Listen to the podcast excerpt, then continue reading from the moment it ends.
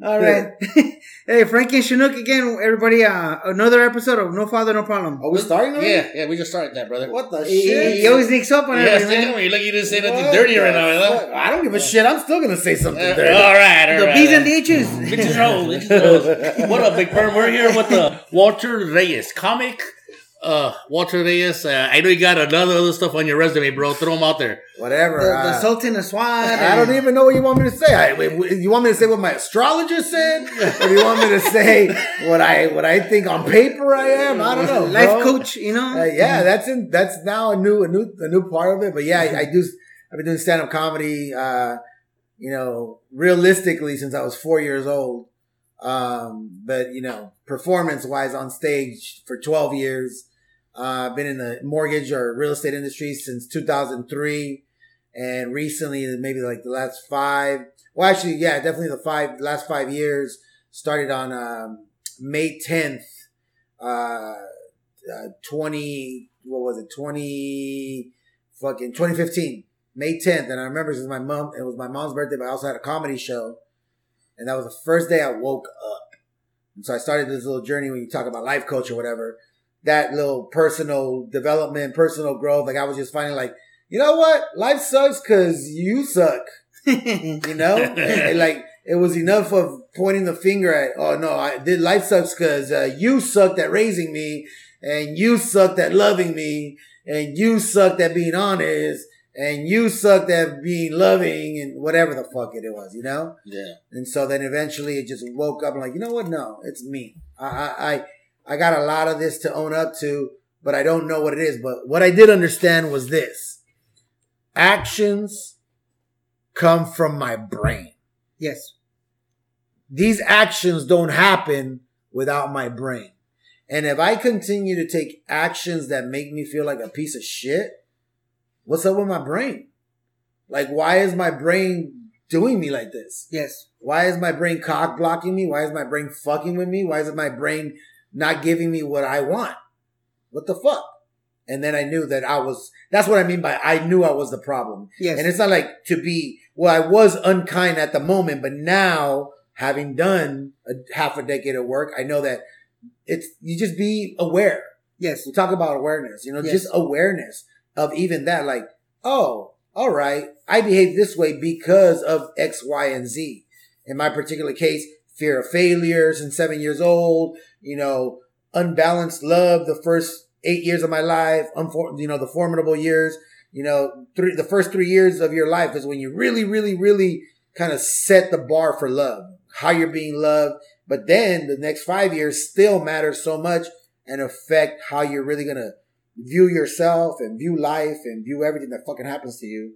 And then you fast forward and you're 35 and you're like, what the fuck's going on? You know, I live. How did I get here? How did I get here? hey, For sure. uh, uh, some some of the stuff I picked up, man, uh, and that was the purpose of our podcast. The the no father no problem thing. It was more to be like a kick to the balls for everybody. Like once you're an adult, it's on you, man. Yeah. It's on you to go get it. Your past, whatever it is, it made you to where you're at now. So you could either use it as an asset, or you could use it as to hurt yourself, like you said, in your mind and all that. But So- people, but but even that, like, it sounds real easy. You you made it sound real easy right now. Like you could sell a 1999 course just on what you said right now. Yeah. But the reality is that, like, even and this, I'm gonna use myself, bro. yes. Honor student most of my life. Went to college. Smart dude. Based on where I came from, Cudahy, California. Smart dude, relatively smart dude. And when I realized how much I didn't know and understand, it fucking blew my mind, bro. And so you have to be, this is why empathy is so huge. Like, even if you haven't been in someone else's shoes, just try. Yes. Just try because it's not that simple. And I understand that now. It's, it makes you understand depression and drug addiction and other addictions, sex addiction, all this other shit, whatever. It makes you understand vices because, because the brain is fucking mischievous Yes. and, and people don't have awareness of the difference between the brain and their spirit. And their spirit wants to do good.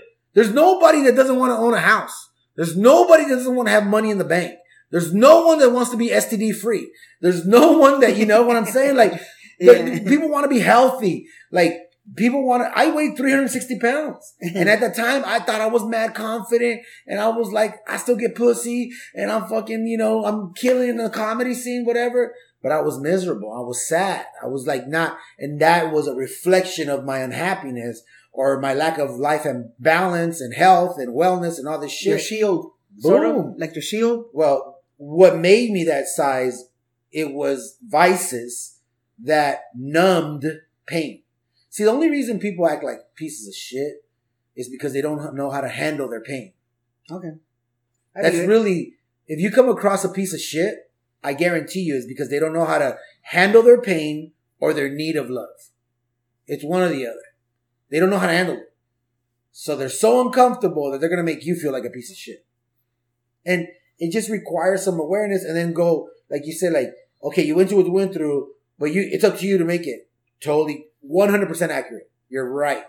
But what it takes to make it happen, that's where the work is unpredictable Okay. because you don't know what I went through true.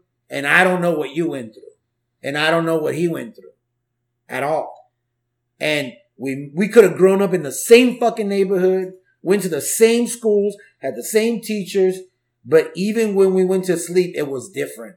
Yes. And who was under our roof was different. And the energy those people gave us was different. And what they educated or not educated us on was different.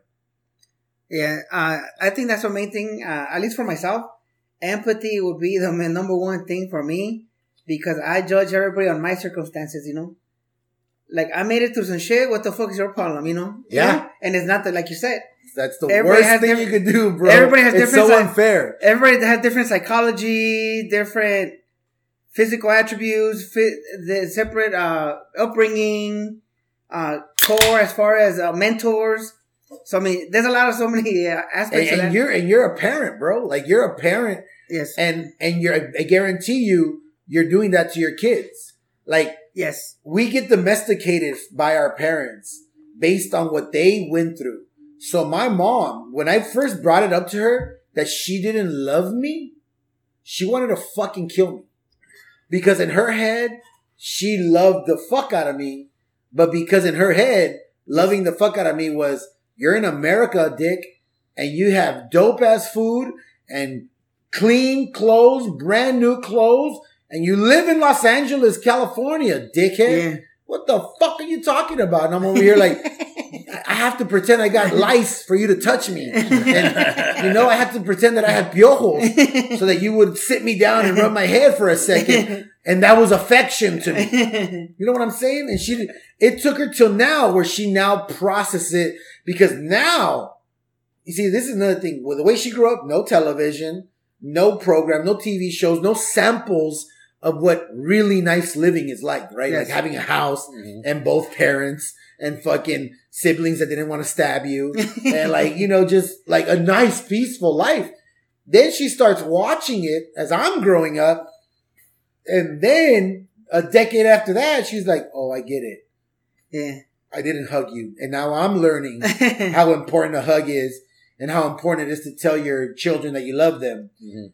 And how important it is to pay attention to what life they're living around you because it will never be like what you went through. and uh, and uh, I think that's my uh, my divide with my twenty year old. I have a twenty year old son that everything everything he does, I'm like fucking pussy, you know. You have a pool, bitch, you know, like Yeah. like get out, get your head out of your ass, you know.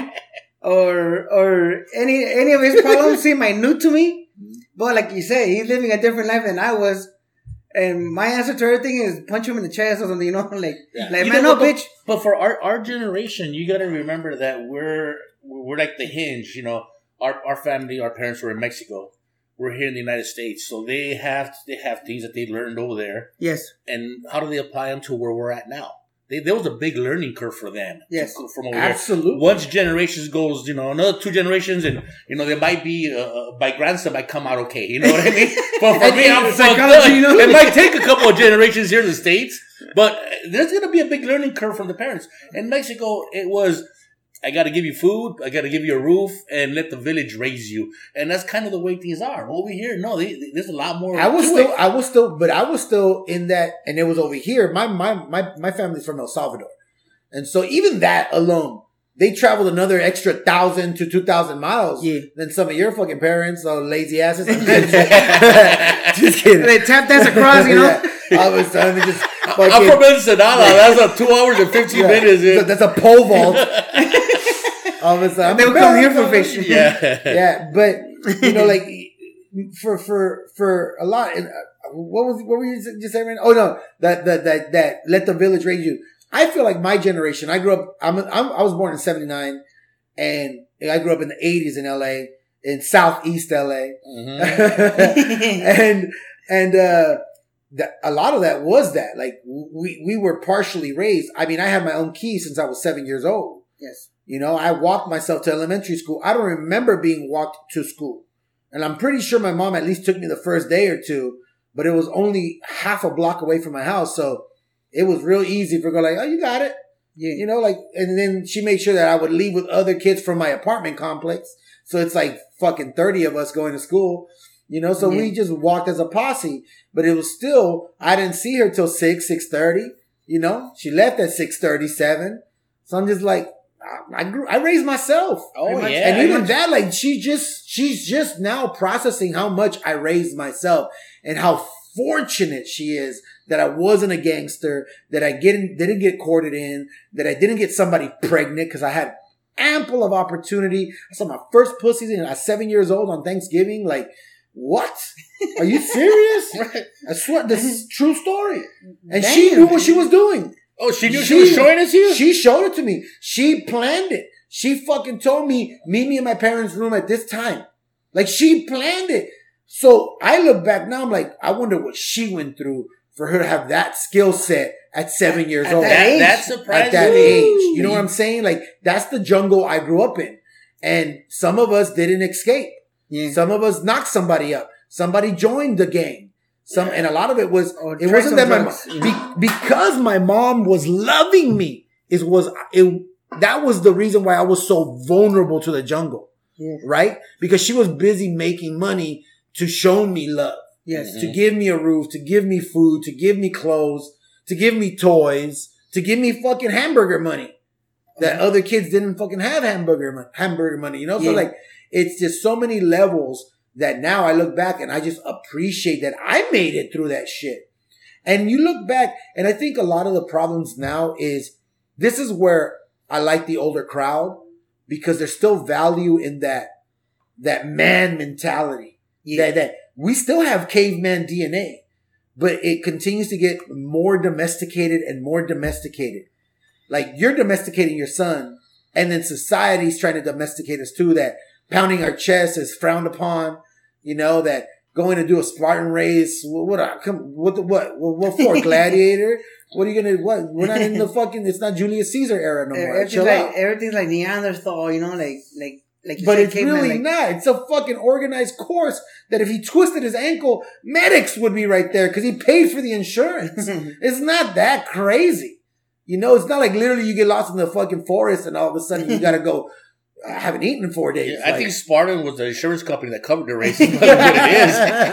That's the only reason it's named that, you know? You know? Spartan or, or a Club Med or It could have been. It could been Mercury. Yeah. You look, well, let's let, let's go back real quick. Seven years old. Seven years old. you know what bro. surprised me about that is that you can tell time at seven. You know, at seven o'clock, go there and you're just, and you had you had the self control to be like, "Fuck, at seven, I'm gonna see something." Yeah. and that's nuts. And then man. I froze, bro. I froze.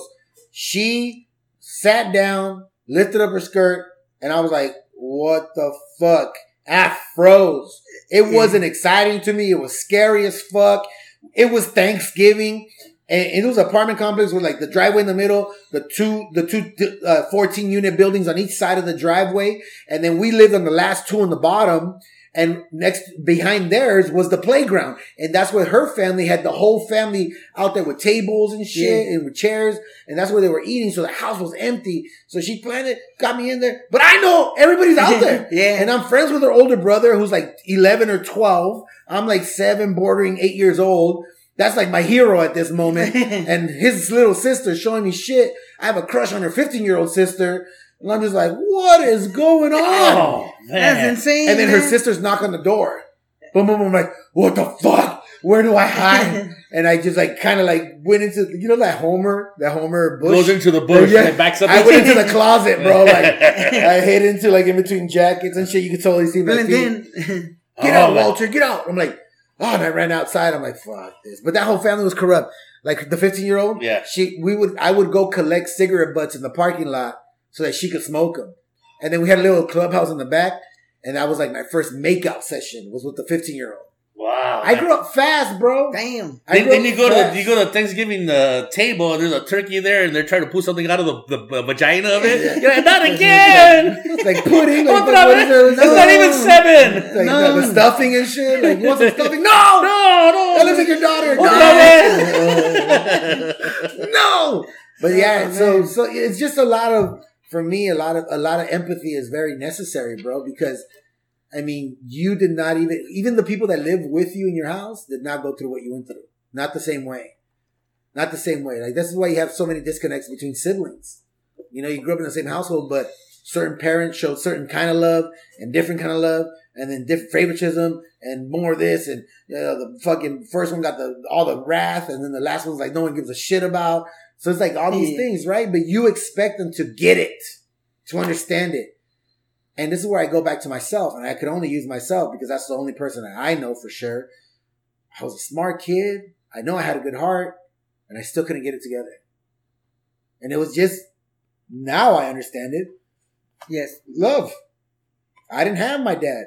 I always wanted my real dad. My uncle came in for a second. It felt like a dad. He got there. I, I was less than a year old, I think, when he got into my life. So I'm looking and feeling that, right? And then mom meets stepdad, and then he bounces, so I lose a dad. Yeah. And then I'm like, all right, well, I got another one. That's cool. And then he's a dick. And like, I don't want this one.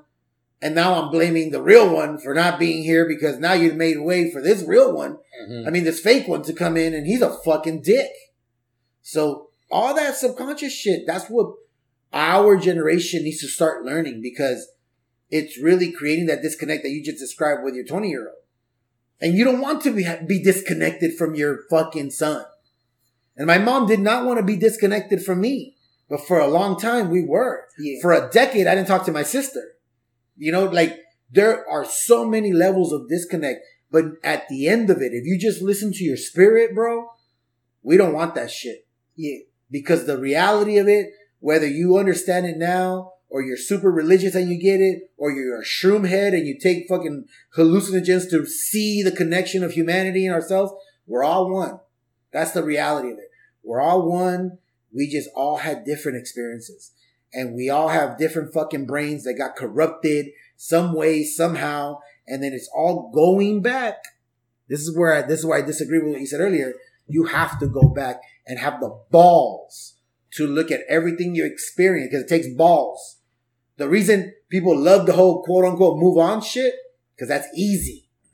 But it's not easy because that's, that's why you're 50 years old and beating your wife because you never had the courage to go back and look at your reality and look at how sad you were at seven years old when your stepfather broke your heart. How sad you were when you were 10 years old when your sister broke your heart. How devastated you were when your mom didn't back you up at 12, 13. Now you feel like really alone. Like, and people don't have the balls, and it takes balls to go back and look at that and not take it personal anymore. Because Yeah. the reality is, what all them did had nothing to do with me. Walter, um, let me ask you this: When you say go back, you're you're you're saying think about the situation you were in, go through it, and just say, you know what, I forgive this person for doing this for me, or I accept what happened, I put this behind me, and you know, go through situations that way. How how do you?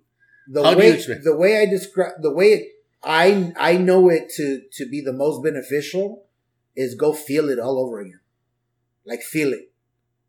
Go sit there, pretend you're seven years old again, and go feel it again.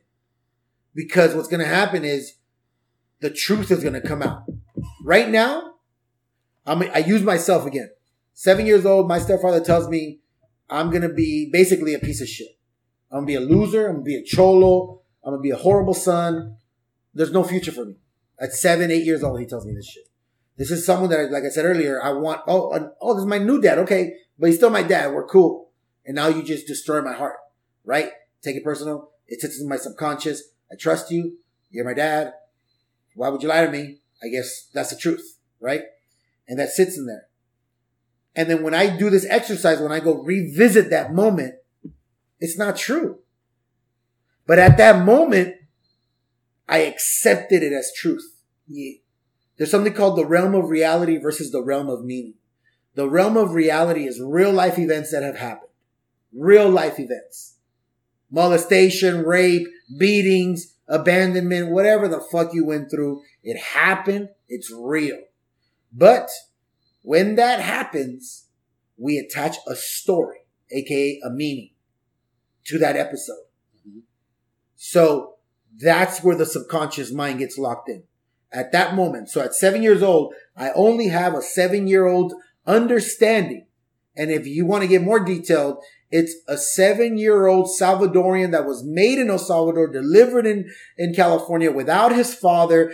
Thought his uncle was his dad. His uncle wasn't his dad. Then a stepfather came in and then he wasn't his dad. Then he ended up being a jerk. So you see, Yeah. there's level, all these levels of shit at that moment where I attached a story. Yes. Dang.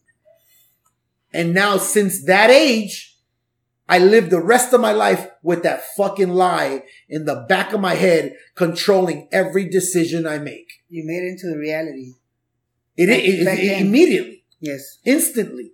And so people don't have the courage to take inventory. And if they would just process that what's really happening is you're just making sure that you wrote down the right story, that it was true. So when I discovered that I had been living with a fear of failure because of that moment, that I felt I wasn't worthy, that I wasn't going to succeed, that I was a loser. When, when I like realized that, and then I'm like, okay, I got to go rewire that. I had to go revisit that moment and look at him and go, you don't know that. There's no way you know what a seven year old's going to do. Yeah. So whatever you're telling me right now, that must be because someone made you feel that way. It has nothing to do with me. And I'm telling you, dudes, when I did that exercise, immediately I felt the shackles like break. No shit. I fucking felt freedom, dog. Like I didn't even know I had shackles on. And when I fucking processed that moment and I said that because it was a visualization slash meditation exercise. Close your eyes. You walk back to that moment. You're that kid again, or you're that girl again. And you sit in that moment and you, like, you, remember what you're wearing. You remember the day. You remember the temperature. You remember everything. And then you remember the tone that they told you what they told you, or they did what they did to you. You remember everything. And then you, understanding how life is now, you're like, oh, wait a minute. He was mentally ill. That's why he touched me. Oh, wait a minute. His mom used to beat the fuck out of him. That's why he just wanted to beat the fuck out of me, but he couldn't because the first time he beat me, my mom threatened him with a fucking knife. That's not your son. Don't you ever fucking hit him again. So all he had left to kill me with or beat me with was words. Mm. That was his weapon. It's like people that beat animals. Yeah. But they can't be They, nobody else. they don't, yeah, they don't have another outlet.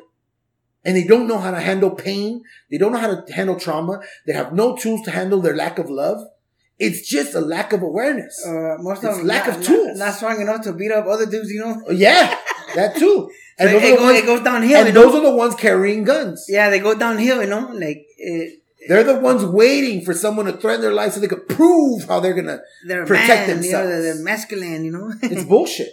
So it's a, but it takes so much work to even gain that awareness. So when you ask that question, you relive that moment, not to feel horrible, Mhm. but to make sure that it's worth feeling horrible for. You know what? Um, we had um, I think I forgot who it was. You had on the podcast, and um, he well, Martin said this. Martin goes, "My dad raised me the best way he could with the tools that he can. You know that he had.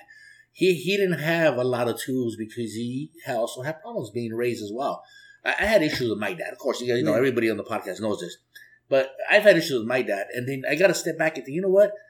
he had fucking issues growing up too, you know, and that shit just goes from one generation to the next, you know. So mm-hmm. you kind of gotta you gotta remember that shit, you know. Yeah. So I, what you're saying, you know, makes sense. I gotta go back and then relive the times when he's told me stupid ass shit, and he passed away now. But go back and relive it and be like, you know what? I remember being there. You telling me this. saying, you know what? I forgive you for saying that. You didn't know better. You did not know better. They didn't. They, you, you weren't given the tools to raise me correctly. That's the best I can do when it comes to reliving. That's why Yeah. when to ask you right now, I go, how do you go? You physically went back and recreated. I- I meditated recreated a whole set and everything. You know, but you went back and redid the whole thing. I, I, can't do that. So the best I can do is relive it in my head and say, you know what? I forgive But you. bro, I'll move the- on. it's the same thing. Even if they're not here now, Mhm. what I did, you can do. Mhm. You because I didn't go. I was in my bedroom on my bed Mhm. with my eyes closed, Mhm. reliving that moment. Mhm. And I don't need to. My dad has not. My dad or my stepfather have never heard me talk about this. You know that was for me. You don't need anybody else. Mhm. You don't need them to be there because again, what you're trying to process is was that was the story that I attached true, Mm-hmm. true. Yes, yes. I, I, I oh, okay. Then there must have been a confusion when I asked. I go, "How do you do that? How, how do you do that?" And you said you you went and you relived it. Yeah, so no, it was in just in head. your head. Okay, perfect. That's see, Well, that's that's what I. Well, do. that's what I'm trying to tell you. Yes, yes. How else am I going to relive it? Bro? I, I, don't know, have a time machine. the, the way you were explaining You know it, you, you were there. I go, You- God you- damn. you- you How hire an actor, no? yeah. And then I just basically when you said it, I convinced you that I have a time machine. yeah. And I went to no, go relive it. I, I thought you relived it with the people and you No, spoke. no, that's the no. way. Oh, It's it's I, I misunderstood. you you you remember what happened. And honestly people underestimate the power of meditation. And meditation when it comes in it can be used for that. What happened? You can you can literally ask the question what happened when i was eight? I remember something happening. What happened? And then fucking close your eyes shut your mouth and watch your whole system come to life and be like this is what happened. And this is what you felt. And this is how you took it and this is how this has been fucking up your whole life the whole time ever since it happened. You know, like your brain will tell you. We have silent knowledge. Talk about this often now because I just read it and I, it just makes complete sense. Silent knowledge is like our spirit has been with us since we were embryos, maybe even before that in another life or who knows how many lives. And it comes into our system and then we're functioning with the spirit that knows every single second of our existence from semen to adulthood, wherever you're at. And then our brain has experienced this fucking matrix level shit. It's like Yes. programming, people's ideas, people's emotions, people's energy that have nothing to do with us, but they all made us into who we are now. And so it's that deconstruction that needs to take place. I read stuff about that that um there's stuff already programmed in, in your DNA in your genetics that uh it, it's an- ancestral, you know, like whether it's self survival stuff, uh the makeup, your you know your your your aura, whatever you know, but it's all it's all ge- genetics and it programmed the Well, genetics genetics, generations. genetics plays a, a, a part of it, but I think to me, even then, a bigger part is your spirit. yes, And that's not genetics. Your spirit is completely separate from genetics. yes, Genetics literally makes up, you know, our epidermis, which is our fucking skin, our biggest organ. Like it makes up what it looks like here. Like, but the spirit exists on another fucking plane. And right now it's inside this carcass. yes, That's where it's at right now.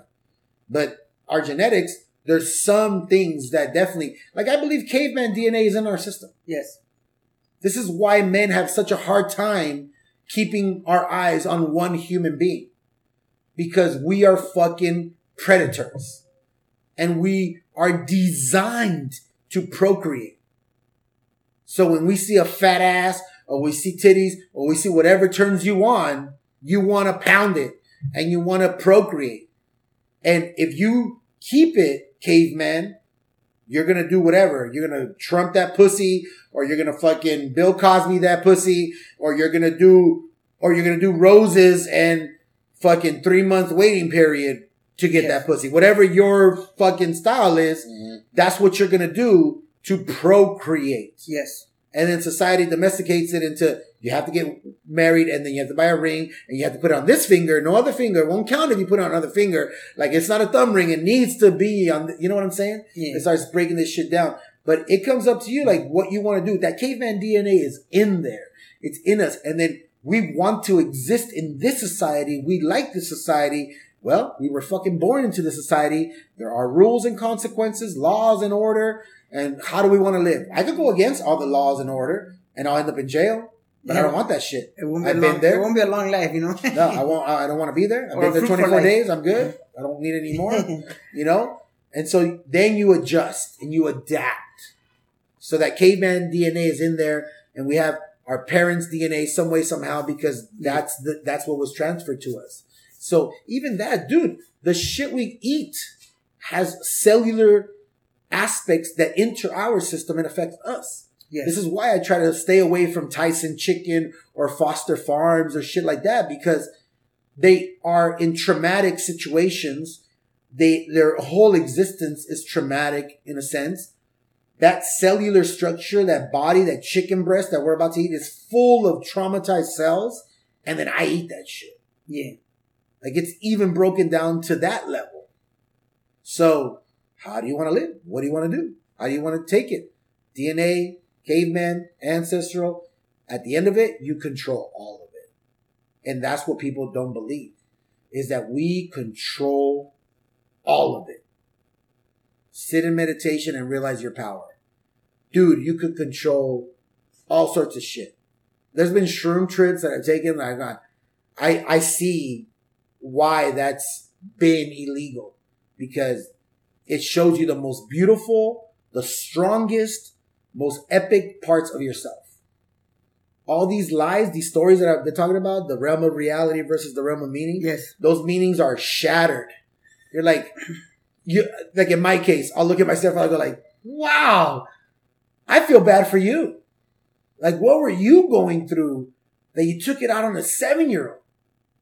Yeah. You know what I'm saying? Like, oh man, that sucks. what did you go through? well, uh, uh, I'm glad you, you personally are already there. Me, I'm think I'm, uh, on the religious aspect, I'm probably going to hell because every time I do my, my, my through exercise and all that, I, I get there to like, dude, life is easy. Like, you know, uh, a long run on the treadmill lines up everything for me easy. You know, you know, it's stressful. Anytime you get uh, hit a tight uh, spots in life, a long ass run, a long hike, all of a sudden everything clears up, and you're like you're back to like, dude, everything's easy, you know. Why do you think that is? Uh, better breathing, better functionality of the body, whatever it is. But for me, I that's No, where you- I hit it. That you actually, your first answer was absolutely correct. Breath work is underestimated. We don't breathe mindfully. Think about how you're breathing right now. It's basically the upper part of the lung Yes, with very minimal effort. Yet the whole body needs oxygen, yes, but we concentrate it up here. You know? and uh, So breath work, when you run, then your whole body is getting filled with oxygen. So all the cells start waking up. and all of a sudden you hit this spot, bro. Like man, you like You want to know why? runner's high. yeah. Oh my god, it's, I'm gonna explain that to you. And I recently learned it. This is a cell, and around each cell is a ring. Let's call it ring of energy. yes, And these rings around each cell touch other rings, and that's how they communicate.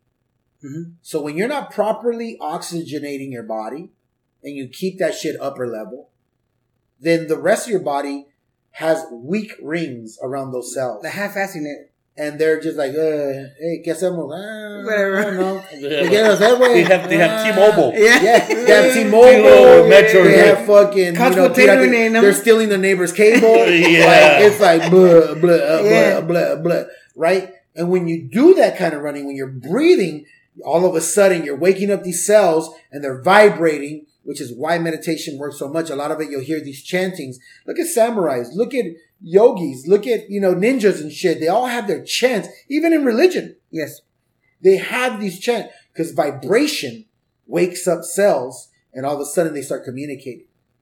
And the more healthy this communication is, the healthier your body is, the healthier your response to trauma or or an emergency or or something stressful. It's more clarity. It's calmer. It's chill. We're all communicating. Chill out, guys. Hey, so clear, man. So, So clear. clear. And, like, and I'm like, why am I stressing? This easy. It lines up everything. and you. you're in nature. yes, Like, like, and you're in like, nature. and like, I don't know why I'm stressing. It's cool, you know. Let's get, get on with it, you know. I Yeah. mean, I I love it, but anyways, but I'm it's gonna get easier. I'm telling you, the work is in. The deeper you go, the easier the outside gets. Uh, so, but back to the religious part where like they say revenge is taking you to hell. Every time I do all this soul searching, because most of my stuff was like fighting or or getting beat down by adults, kind of shit, you know, right? But when I so when I hit that, those moments where I'm I'm I'm running, I'm exercising, I'm visualizing, and I get back to those points, and I'm thinking I'm gonna find this motherfucker, I'm gonna break him in half, and I'm gonna bury him, I'm gonna scalp him, I'm gonna fuck, you know. And then, and, and then, and then, and then, I, and how then I- old is this idea if you're scalping still? Yeah, you know what I mean? hey, you just said it. Like we got, we go back to He's got that caveman. an- ancestor shit. Yeah, 'Cause nothing. I don't know why, uh, but it's just like, and then, and then, of course, you, you, Look. you I go more and I move on. It- and like, okay, you know, You know what? The caveman DNA, I think, is skipping all the millennials. Man. You see how they dress? I don't think they're gonna. Yeah. I think they're, They're gonna have the worst skinny jeans. time. Yeah, they're skipping Bro. I'm gonna tell you. I'm gonna share something with you. I, I did this. I, you know, a Warriors Rising. That's my Instagram handle. That's like my social media handle, and and I mean it, dude. Like my existence right now came from coming out from my ashes. I had burned down, Yes. rock bottom. You know, when you're living at home with mom at a senior citizen apartment complex, that's pretty rock bottom. You know, and then you find girls. This is like the law of attraction, energy, cellular energy. It's like I still did not miss having like I still had a girlfriend throughout the whole time I lived with my mom at a senior citizen apartment complex. yeah. I had three different ones, and they came over and fucked me at my mom's place. You're like. So it's like, yeah, I made her take off her boots because we had tile. So you know, but I'm just saying, like, these a true story. This, it's, it's in my stand up because it really fucking happened. But the reason I bring that up is that that enables you to stay comfortable. Yes. It just lets you continue to think like, well, I'm still all right. Like I'm still okay. I'm still getting laid. My question is, laid. how many times did you have to move a TV in that place? You're the youngest guy there. Dile a Walter que mueva la Oh, televisión. I helped a- How many helped a lot. times? Because my mom. I first of all, I used to manage that place, Oh. and then my mom works for the same company. So at one point, me and my mom were coworkers. I was her boss, and I just like to say that shit because take that, mom. But but uh, you know, she works maintenance there, so she still lives there. So they all knew her, and they knew that she had a young, you know. So yeah, that moving furniture shit happened a lot, a lot, a lot of times. So those and but nobody got pregnant, so it's good. So, Yeah, you know, yeah, you know, yeah. You survived that, There's an age Oh. limit where you know the age limit to live there. They Yeah. can't get pregnant, Oh, yeah. so you're safe. Quítate los dientes, cabrona, right? Sometimes I, I hope to like. I hope to get one of those one of these days, man. All gum. I, that's one of my goals, dude. Puro chicle. Yeah. Oh, man. I hope I live long enough to get one of those. You know. But I look, That's cool. You saw that shit where you said about the stabbing and all that crap. Yeah. That was deep. I never seen that side of don't you. know, no, that was I- weird. I and I, never don't- stabbed I don't feel nobody. comfortable in front of you, no, Frankie. But I want to touch It's on all with it. your hands, man. Yeah, but Get I want to touch on it though. Like that's okay. As playful as that came off, you and I don't know that might go down. But all I know is that even you verbalizing that, I uh, I'm gonna guess that's something that you would prefer not to come into your head. That you want to kill somebody. Because look, as Just humans, bad. I mean, you know, hurt. as humans, but this is look it. I feel a big part that's wrong with our society is what we hold as strength. The definition of strength. Depending on where you grew up, the definition of strength is completely different. You True. know, if you grew up in the Midwest, strength is probably picking up a big barrel of some shit and carrying that shit 100 yards. uh, You know what I'm saying? haystack or some, some plowing the fields. you know, fat white lady, like whatever. You know, baby cow. I don't Yeah. know. Strength in the hood How big your different- speakers were? Huh? How big your speakers were? Maybe. okay, I don't know. Maybe it, it you know, depends on I'm- your yeah. circle, you know. Yeah, it depends on who you could fuck up. Yeah. Depends on, you know, how you played ball. You know, it depends on uh, other things that are completely different. Yes. And in reality, at least in my humble opinion, strength is when you master yourself. So when you have these moments, because honestly, even just breaking down what you said, like even if it's playful, bro, let's just break down what you said. Yes. You're running, and all of a sudden you get clarity, and you no longer want to fucking beat somebody up and kill them and stab them and fucking throw them in the LA River and all this shit. Like you don't want to do that. But if you master yourself, you wouldn't even get to the level of angry that you react with either resentment, resistance, or revenge. Like you wouldn't. And even if you got your vengeance, there's a huge likelihood that you're gonna get caught. And then you get locked up and you're no longer with the people you love Yeah. and you hate yourself for 30 years. And what's the result? So that's the mastery of self. What actions can I take that truly bring sick ass, amazing value to my life and those around me? Yeah. The the repercussions will not be worth three minutes of, Hey, of you know what? Because you're saying that, and how long ago was this issue you had? Twenty years ago? Yeah, Thirty years ago? know, current teen years. or May- may- maybe- How old are you?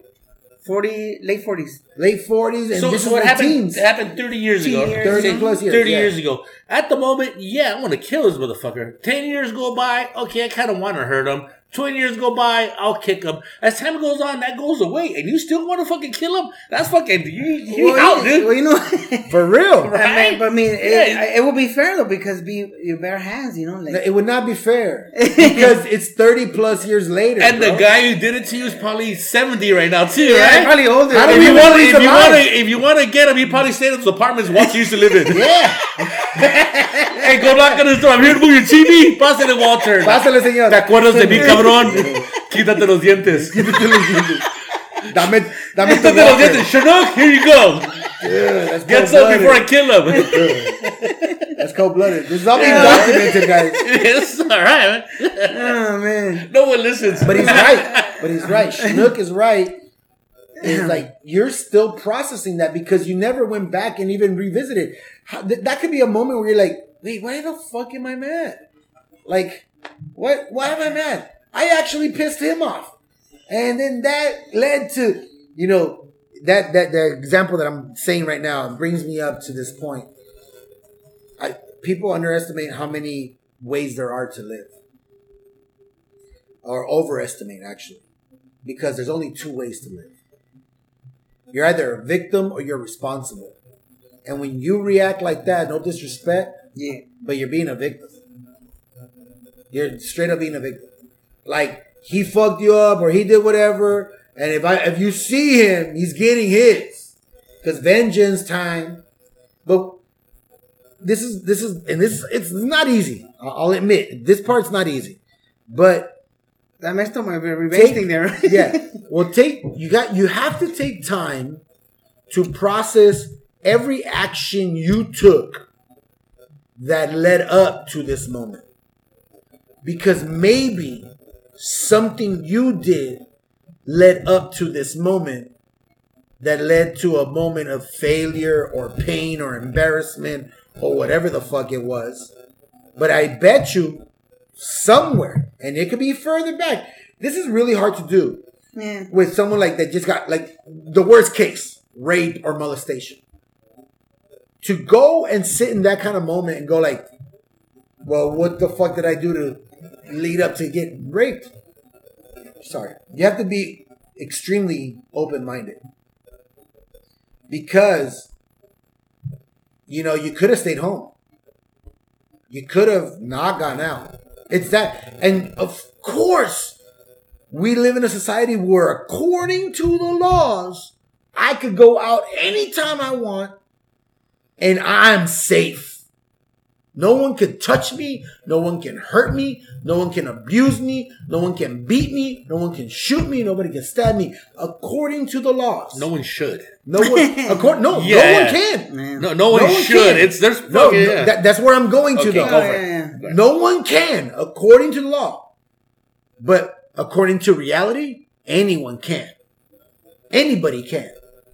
So now you're putting all your money on the cops to protect you at that very moment when that's about to go down. At your friends to be there for you, make sure nobody roofies your cup. You know, at, at making sure that you went to an establishment where everybody can respect the fact that your clit is half an inch away from popping out and your nipples are about to show And they want to be respected. and, and they have to yeah. they Yeah. have to respect you and of course you're gonna get respected because that's what the law says but humans are humans and they've been through their shit and they have their own experiences and sometimes they want to run and then kill somebody. Sometimes they want to run and rape somebody. Sometimes they want to run and beat somebody. Someone and you don't know. So if you want to live that way that the laws matter and based on that alone i should go out and do whatever the fuck i want at whatever time i want in whatever neighborhood i want But, uh, there's a lot of inconsiderate thinking in that the the the wicked lie in the sheep's clothing, you know, or lie, you know. danger is everywhere Yeah. we're still in nature Mhm. and sure we've constructed these pillars of society accepted you know rules and regulations and cordial behavior and society accepted behavior and well you okay we get it mm-hmm. cool and, and and i'm i live by those rules often there's plenty of times i leave my vehicle unlocked because i'm in a good neighborhood today Yeah. fuck it like legit. But I could one day make a huge mistake, and even though I am in fucking Beverly Hills or Malibu, and I left my car open, guess what? Some motherfuckers, that's exactly who they target. Because they know people don't lock their cars there, and they go there real quick, boom, bloop, bloop, oh look at shit, this shit's And- open, I'm gonna take your shit, and that's my fault. It's very hard to process, but if you can, if, if, in anything that's ever happened, you could process down. There's a moment where you decided something that led into that, and to accept that, that's fucking mastery.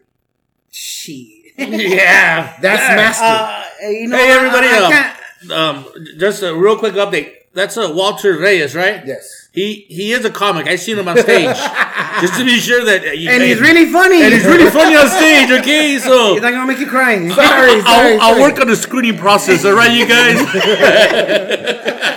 yeah. Look, you can find this shit in my stand up. I mix the old me, like I told, I, I mixed the old me and the new me, bro. Like I'm, I'm struggling right now. I'm still a sucio, but now like I sage the pussy before I fuck it, so I don't get no bad juju. I throw some crystals in there, Some yerba buena, Some slap it with some yerba buena, and and, a glass of little chicken blood. You know, just make sure that everything's clean, everything's good. But it's not always, you know, self love and healing. But that is what moves me, bro. Yes. That is what like I'm passionate. That's a journey you're on, man. That's the know? journey I'm on. Legit, because that's where our happiness is truly is. And honestly, I, I think globally, I feel like the most of us, like the more of us have this kind of awareness and at least start exploring, like, well, let me check out how I have been living. Let me just see. Like, move the fucking pride aside, move the ego aside. Ryan Holiday wrote this book called The Ego is, ego is the Enemy. And it's so true. Ego is still a friend but it's just like the narrator in your head. We always have a voice going on in our head every single second of every single day, and it's only got two voices. That narrator only has two voices. It's either your parasite or it's your ally. The second that motherfucker starts talking down to you or starts bringing up old shit that makes you feel bad, you shut that motherfucker up and say, "Get the fuck out of here, parasite." Ally, where are you at? It's it, but it takes mad skill to get there. But once you get there, all of a sudden, the best version of yourself starts coming out. Yeah. And if we can have the best version of humanity walking the earth, we're good, dude. This planet can last for a minute. And It'll be happy days? Happy days, and you ain't gonna want to stab nobody. Ah, like you know, ah, I'm not gonna. I'm gonna I- forgive there's, there's no everybody. stabbing uh, involved, you know. You know what? I that's cool. I, I- that's great. You know the reason I don't become a better version of myself is I might leave my wife, man. I'm like, man, I'm, I'm too good for you, baby. I'm too good for you, baby. I'm walking the path. Right? I'm walking the path, and you know what? It turns out you're an ugly bush. Yeah, I'm so sorry, baby. Uh, You're an ugly bush along my path. I'm not talking about your pussy. You're just, you know. See you later. I was, uh, That could very well happen. Honestly, that should fucking happen. right. The- you the know good- many people are in relationships where they are with a shitty ass partner? Mm-hmm. Come on. Yeah, the, gu- the guy my wife wants me to be might not want her, right? so I stay who I am for her. For you. Exactly. For So- balance. I stay miserable and unwoke for you. If I wake up, you're gone. right? I'll be apologizing for that one later. though. Oh, yeah. No, she ordered them all. Baby, buy whatever you want. She's watching right now. Fuck these nipple tassels. I'm putting them back. he could have had a good time. hey, Walter, uh, you've been in the comedy game for a bit. What's next? You know, every comic wants to do TV. Acting. I hear TV. I had acting. a, you know, I had a, a unique journey with that because, I, first of all, from the first day I did comedy, six months later I was at the Hollywood Improv as either host or a performer, yes. Oh, shit. and I helped with production because I packed that place up. Um, and I was there for a year and a half, two years consistently. I didn't have a normal comedy career where you had to go open mic and all that stuff. I didn't even do open. Well, actually, my first show was at an open mic, and then that was it. Then I was like a normal, like like real produced comedy shows, and it was just my my journey was a little different. I one of my very very good friends, best friend, I would consider her uh, Belinda, great director, great producer, Belinda Salazar, award winner. Um, she was getting her first feature film. It had Richard Villa. It had um, DJ Cooch. It had Robert Zapata. It had like a like a like a like a fucking nice buffet of comics, Yes. Latino comics. And I ended up being part of that production because I came across the script. It was a stoner comedy. Um, the writer was not enough of a stoner in my standards, so she's like, "Take the script, make any changes you want. Let's see what's up." And then two days later, I meet with the producers, the director, and I'm like, and I didn't know that. I was like, "What the fuck, bitch? Like, bro, just tell me what's Yeah. happening right now." Like, it's like, "Oh, come on, don't worry about it. We're just all friends, whatever." I'm like, "No, those are the producers, those are the money people, and then you're the director, and now I'm going through rewrites." Come on, like I'm never wearing shorts and. Vans? What the fuck, right? I'm fucking high as shit right now. Yeah. Like, come on. And so I did it, but they took like 80% of my ideas. And during that movie, which is called Primos, you'll find it at the $5 bin in, uh, in Walmart. But it's a, it's a funny ass movie. I think it was a funny ass movie. And that proved to me that I could be just as funny as like professional comedians because we were making each other laugh. Yes. And during this time, I was working at an erectile dysfunction clinic. I used to work for Boston Medical Group, which is a ED or PE or premature ejaculation or Pretend we don't erectile dysfunction. ED and PE. Just. Never heard of him. Yeah, yeah. What is It's all this right, place? guys. I know you guys are clients. I still have friends that work there. Frank, Frankie's a, Frank, I'm only a client. I'm also the president. you and Joe Torre, you guys are fucking clients of Boston Medical Group. They're the ones that forward you the information. you guys have a podcast. he's, a, he's one of our sponsors. but I didn't want to do that for the rest of my life. So that's why I went back to college. I took theater. I took some music classes. One of my best friends, Joshua Mulder, was a coworker of mine. I asked him, what, what's your dream job? He's like, I want to be a stand-up comic. So when I was signing up for my classes, there was literally a stand-up comedy class. I took him, I signed him up, and during that semester is when all this movie shit happened. And then during that filming, I went to go support him at a show. I opened the show. This was at Wild Coyotes, which is one of the most famous uh, comedy rooms because that's where Paul Rodriguez, No, no, Jeff no. Garcia, Montebello? Beverly Esparza, Montebello, Beverly, which is now like Antiguas or some shit like that. Yes. No, uh, um, pescador. Okay, now it's that. But anyway, No, the, we talk about that place. They keep changing names. The only Yeah. place, the only way that's gonna be that is gonna stay what it is if it's like a welfare office or a post office. Because no matter They what need they open there, Wild Coyote, fu- fucking fails there. Everything fails there. because they got rid of Wild Coyote. Wild Coyote was there for like 20 years. You know, but that's what, that was my first spot. And I got hooked. I got hooked. Six months later, I'm doing my stand up, whatever. And so I got, I, I, I feel like I was doing very well really quickly. And I'm so grateful that my spirit talked to me because I, about five years into it, I'm really doing good. I've done Despierta America, you know, which is on during sweeps, uh, sweeps week. which is like millions of viewers. Yes. They're promoting Latin stand-up comics. It's it's uh you know Steve Trevino. It's me. It's uh, uh oh my God Rivera. I feel so bad that I'm not remembering her whole name because she's a fucking uh, uh Shayla Rivera. Sweet. Uh, Shayla Rivera. These are like fucking big time Latin comics, and me on national television. But I also knew how toxic I was.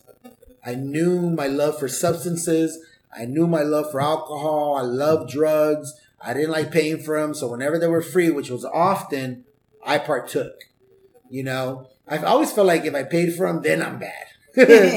and so There's I never the paid for huh? them. I angle where you never let paid yourself for off the them. That- hook. that's a good way of looking I- at I- it, if right? I pay for them, then I'm going down the wrong. Then I'm fucked. If I'm not paying for them, and I just happen to be at the right place, the right time, that's a different story. yeah, yeah. You know, but when I in did- Rome, Yeah. do the linea.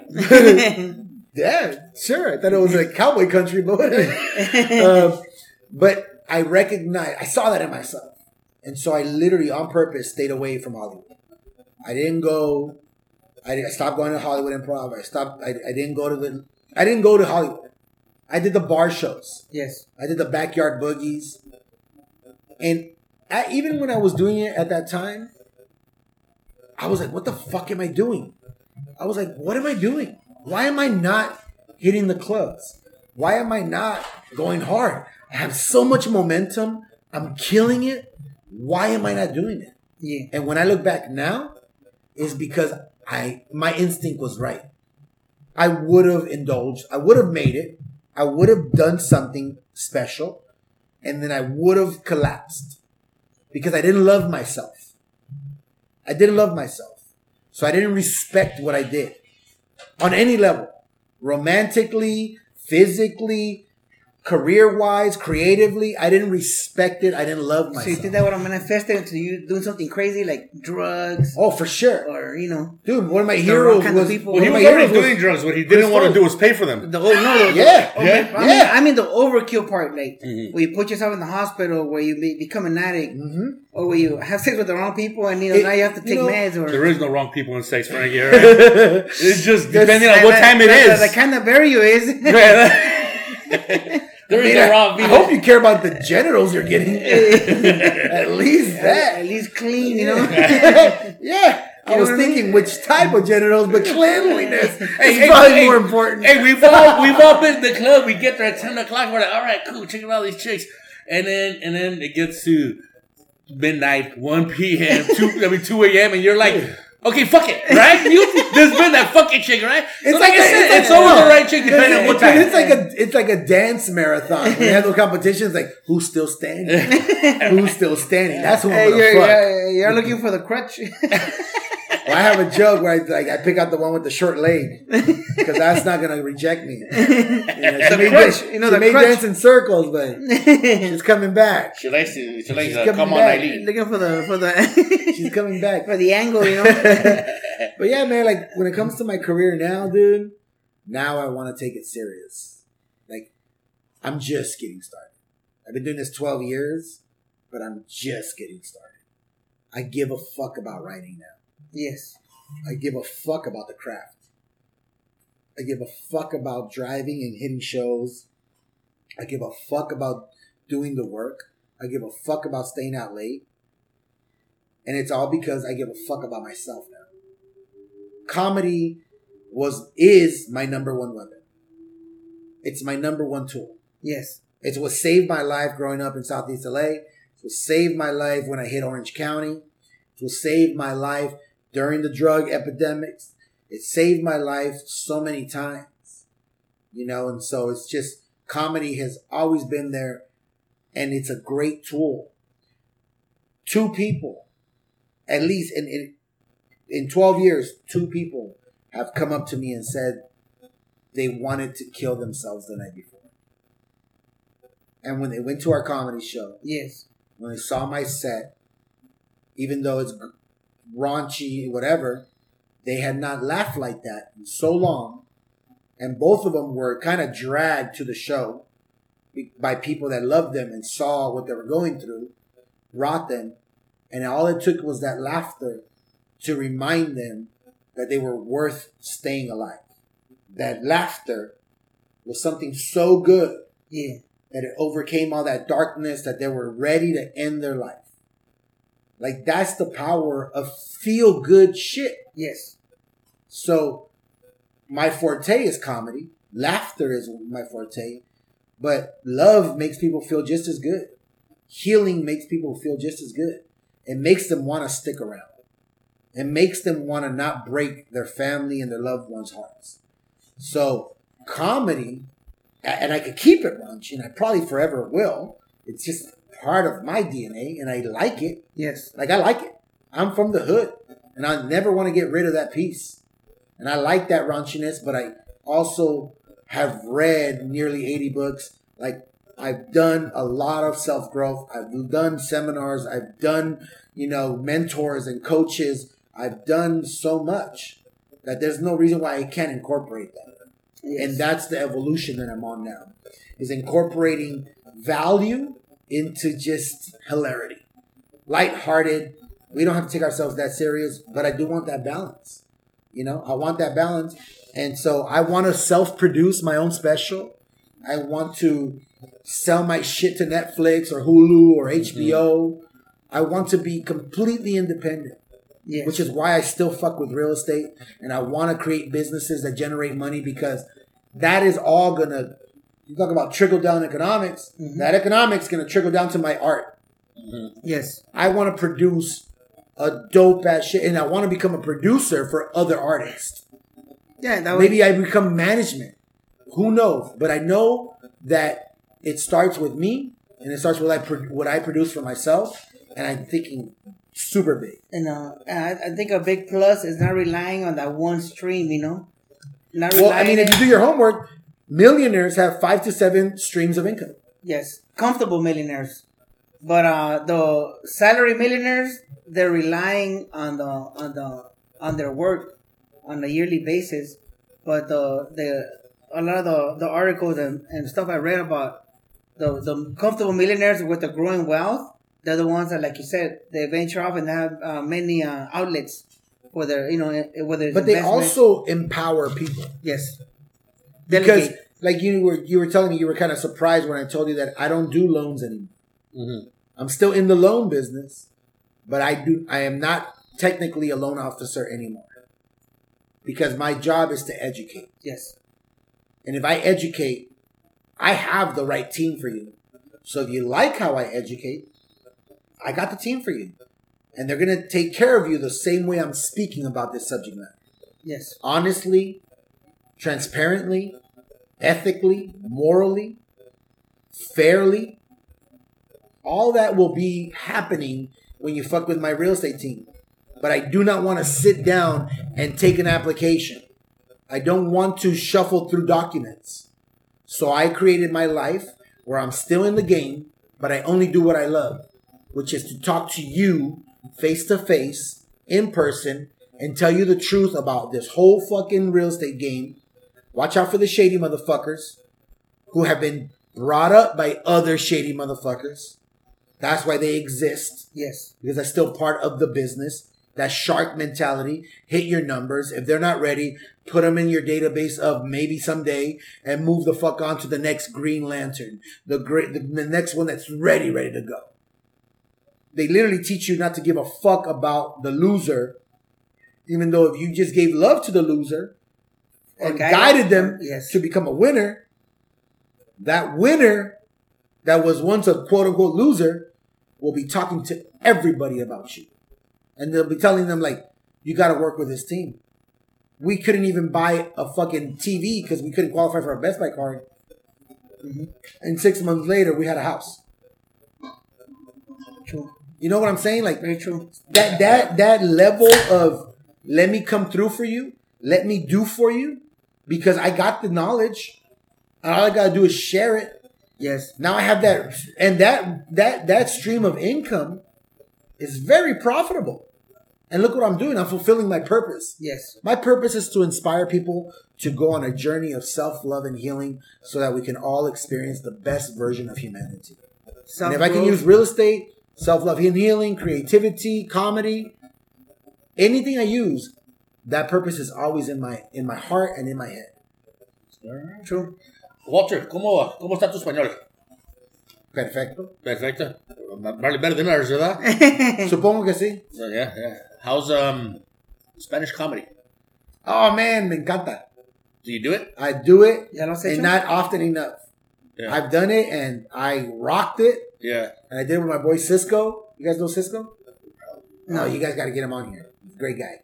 Uh, yeah, Cisco. He keeps changing his fucking handle, but Cisco, Cisco Lucian was the last one. But I'll, I'll guide you guys. But he does he does comedy shows, uh, Spanish comedy shows, and uh, I love it, dude. And my jokes end up translating they do? because yeah, it's real life. Okay. You try translating yours into Spanish, and I'm it still didn't- struggling with my fucking man. come out, huh?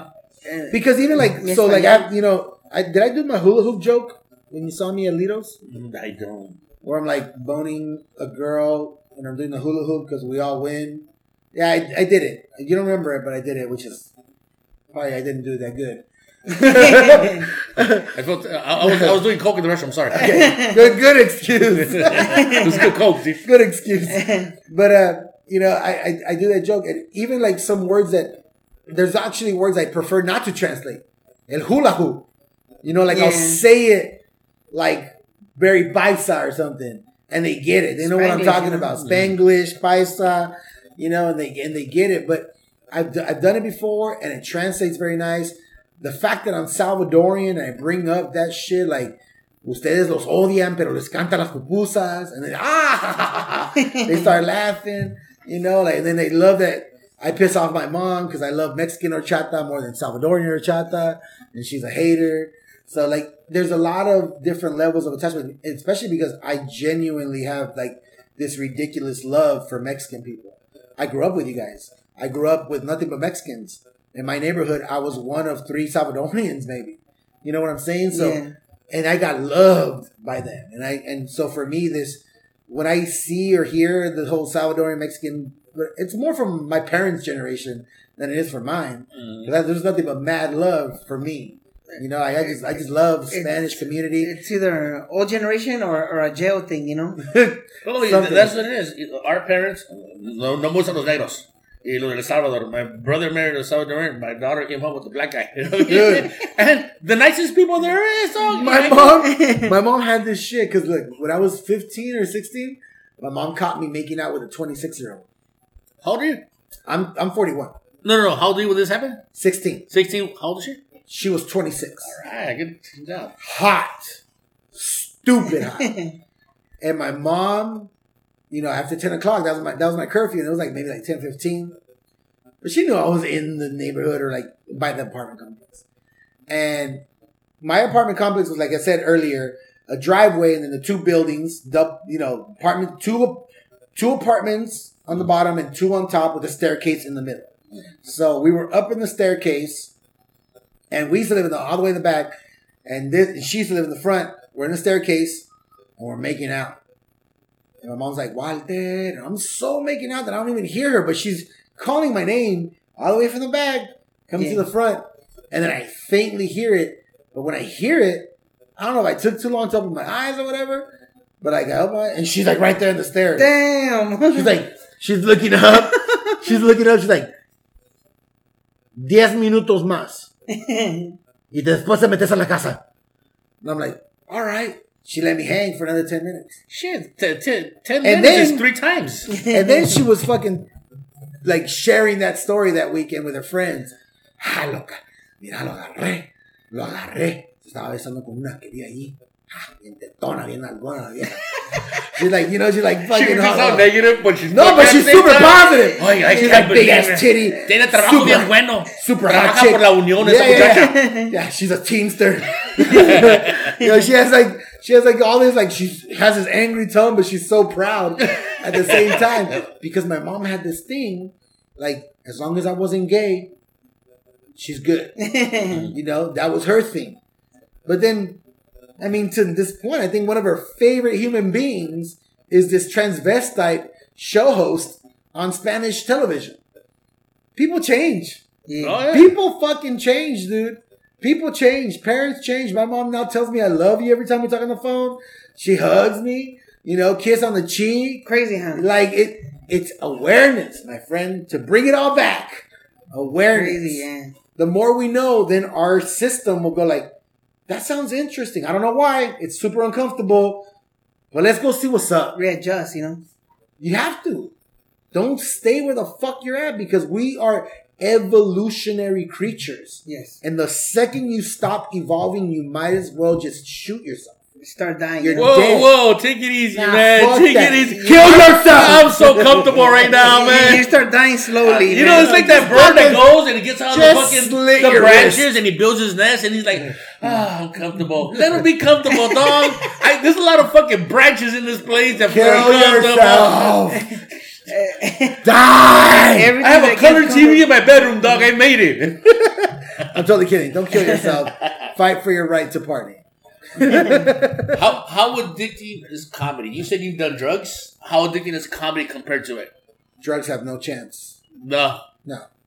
When you when you get on stage and there's fucking 500 people or 3 people and you can see their cheeks hurting, when you can see them crying from laughter, Yeah. when they fucking come up to you and said you saved their life, Oh yeah. like come on, bro.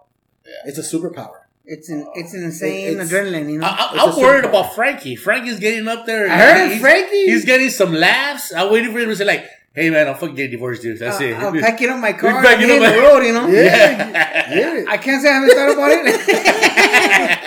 Every time there's a, you know, Let me know if you plan to do that. I'll make. I'll, I'll become a better version of myself, and those two guys will live together, dog. I'll share an apartment with you. A better version of me like and, and the comic version of you, Yeah, dog. all Thelma right? and Louise, bro. There Let's you go. go. Hit the Let's road. Snooky and Frank. there you go. Yeah, man. But you're right, man. The stage, you, you, me, you every uh every punchline. When was your first time? When was your first time? Uh, last June in uh, open mic, and it was just one of those where, where I had been writing for so long that I just say, you know what, screw it, I'm gonna go to open mic now. How long had you been writing before you performed? Six months, just writing, you know. Very nice. And then uh and uh I just went and did open mic and most of the punchlines hit and I was like, damn, you know. And there was Think on. about that, man. The You hook. prepared for half a year. the hook. I never prepared at all. no. That was the hook. You know, it, it, it, and everybody has their own shit, their own journey, their own experience. Yeah. Like, but when you go up there and you nail it, You're fucked. You're screwed. it's like you're hooked. This is the shit. You're like, wow. I literally said X, Y, and Z, and they laughed at that shit. I thought that shit was crazy. what I just said. That, to that's be my able to sit there and you write something that comes out of your mind and you say it on a mic and a bunch of people react to it and the way they react to it like that shit just came out of my mind and this is what I did to them with that thought that must be fucking addicting man that must be powerful I well, I mean that would that would imply that I gave a shit about writing. oh Like, really I didn't do that, bro. For the oh, How- first, what were your for the steps? first for the first? I'm not joking. For the first five six years, I didn't write dick. well, what, how was what was your technique would you go up there and just I would Shoot from the hip or That was the bet. Yep, every single time I would shoot from the hip. Every Really? single time. Day one, I shot from the hip, and every time after that, I shot from the hip. Although shooting from the hip became something different. Whereas, like, okay, I did this joke. I like that one. Let me say it again. But it wasn't like I'm gonna refine it and Yeah. I'm gonna set it up better and I'm gonna. If I would have, I would have like ten specials by now. Mhm. Like it's not a cocky thing. I just feel like I would have. If I was about to ask you that if right now if it what, was like- what if you would have followed the process like everybody else in the I writing I would have but then what if that success would have led to my downfall? An Well- unrecoverable downfall. Bigger drugs, bigger. But you're still Because going. more That, you're still going resources- in that direction. So you're. But suc- but this is the thing is like all you're concentrating on is comedy. Mhm. My job is to concentrate on my whole life. Okay. So if I just do comedy, sure. I got go hard, hit it. I was already killing it. You know, like one of my last shows before I backed away from Hollywood is like it was a stupid ass lineup. Where like six of those people are now they all have comedy specials on Netflix. They have movies, they have, you know, on this show it's it's Sal's Comedy Hole. It was Joe Rogan. I think Tiffany was there. My, it was just a, a ridiculous lineup, dude. Mhm. It was like, and I was, I got seven minutes on that shit. But it was, and I remember we, I did my shit, came back outside, and I'm hanging out. I mean, Joe Rogan's right here, dude. I'm just like, it, it, it's, it's, Tom Segura was there, I think, like, and I, I didn't even know who Tom was at the time. And now he's like one of my favorite comics that I love listening to. Like, I was just in this space where all that shit was like, all right, cool, I'm here. Yeah. It was, it was just becoming so normal, but again, there's a lot of what ifs, but I love this fucking the way it's happening. Yeah. I love it.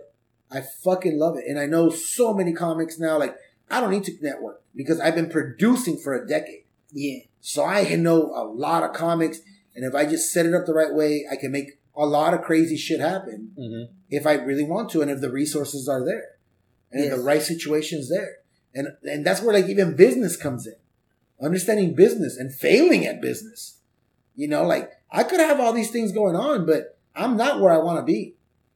I'm still, in my opinion, where I want to be compared to where I'm at. I'm still struggling significantly. Oh yeah, yeah. You know, Especially where you're at And- right and- now at this and- moment. And struggling is a good thing, man. Yeah. Real, real quick, we're gonna take a quick break. We'll be right back.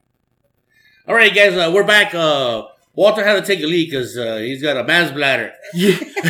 Snooky had her vagina leaking, and she had to go to the fucking bathroom. So le ponemos una zapeta a Walter. He's good for another 20 minutes. Uh. So I just shoved this microphone that they're using up my cooter. so I'm just gonna pee all over that. But look, while he was peeing, because it was him, um, you know, Frankie and I were talking about uh, life again, and um, we were talking about comedy and stand up.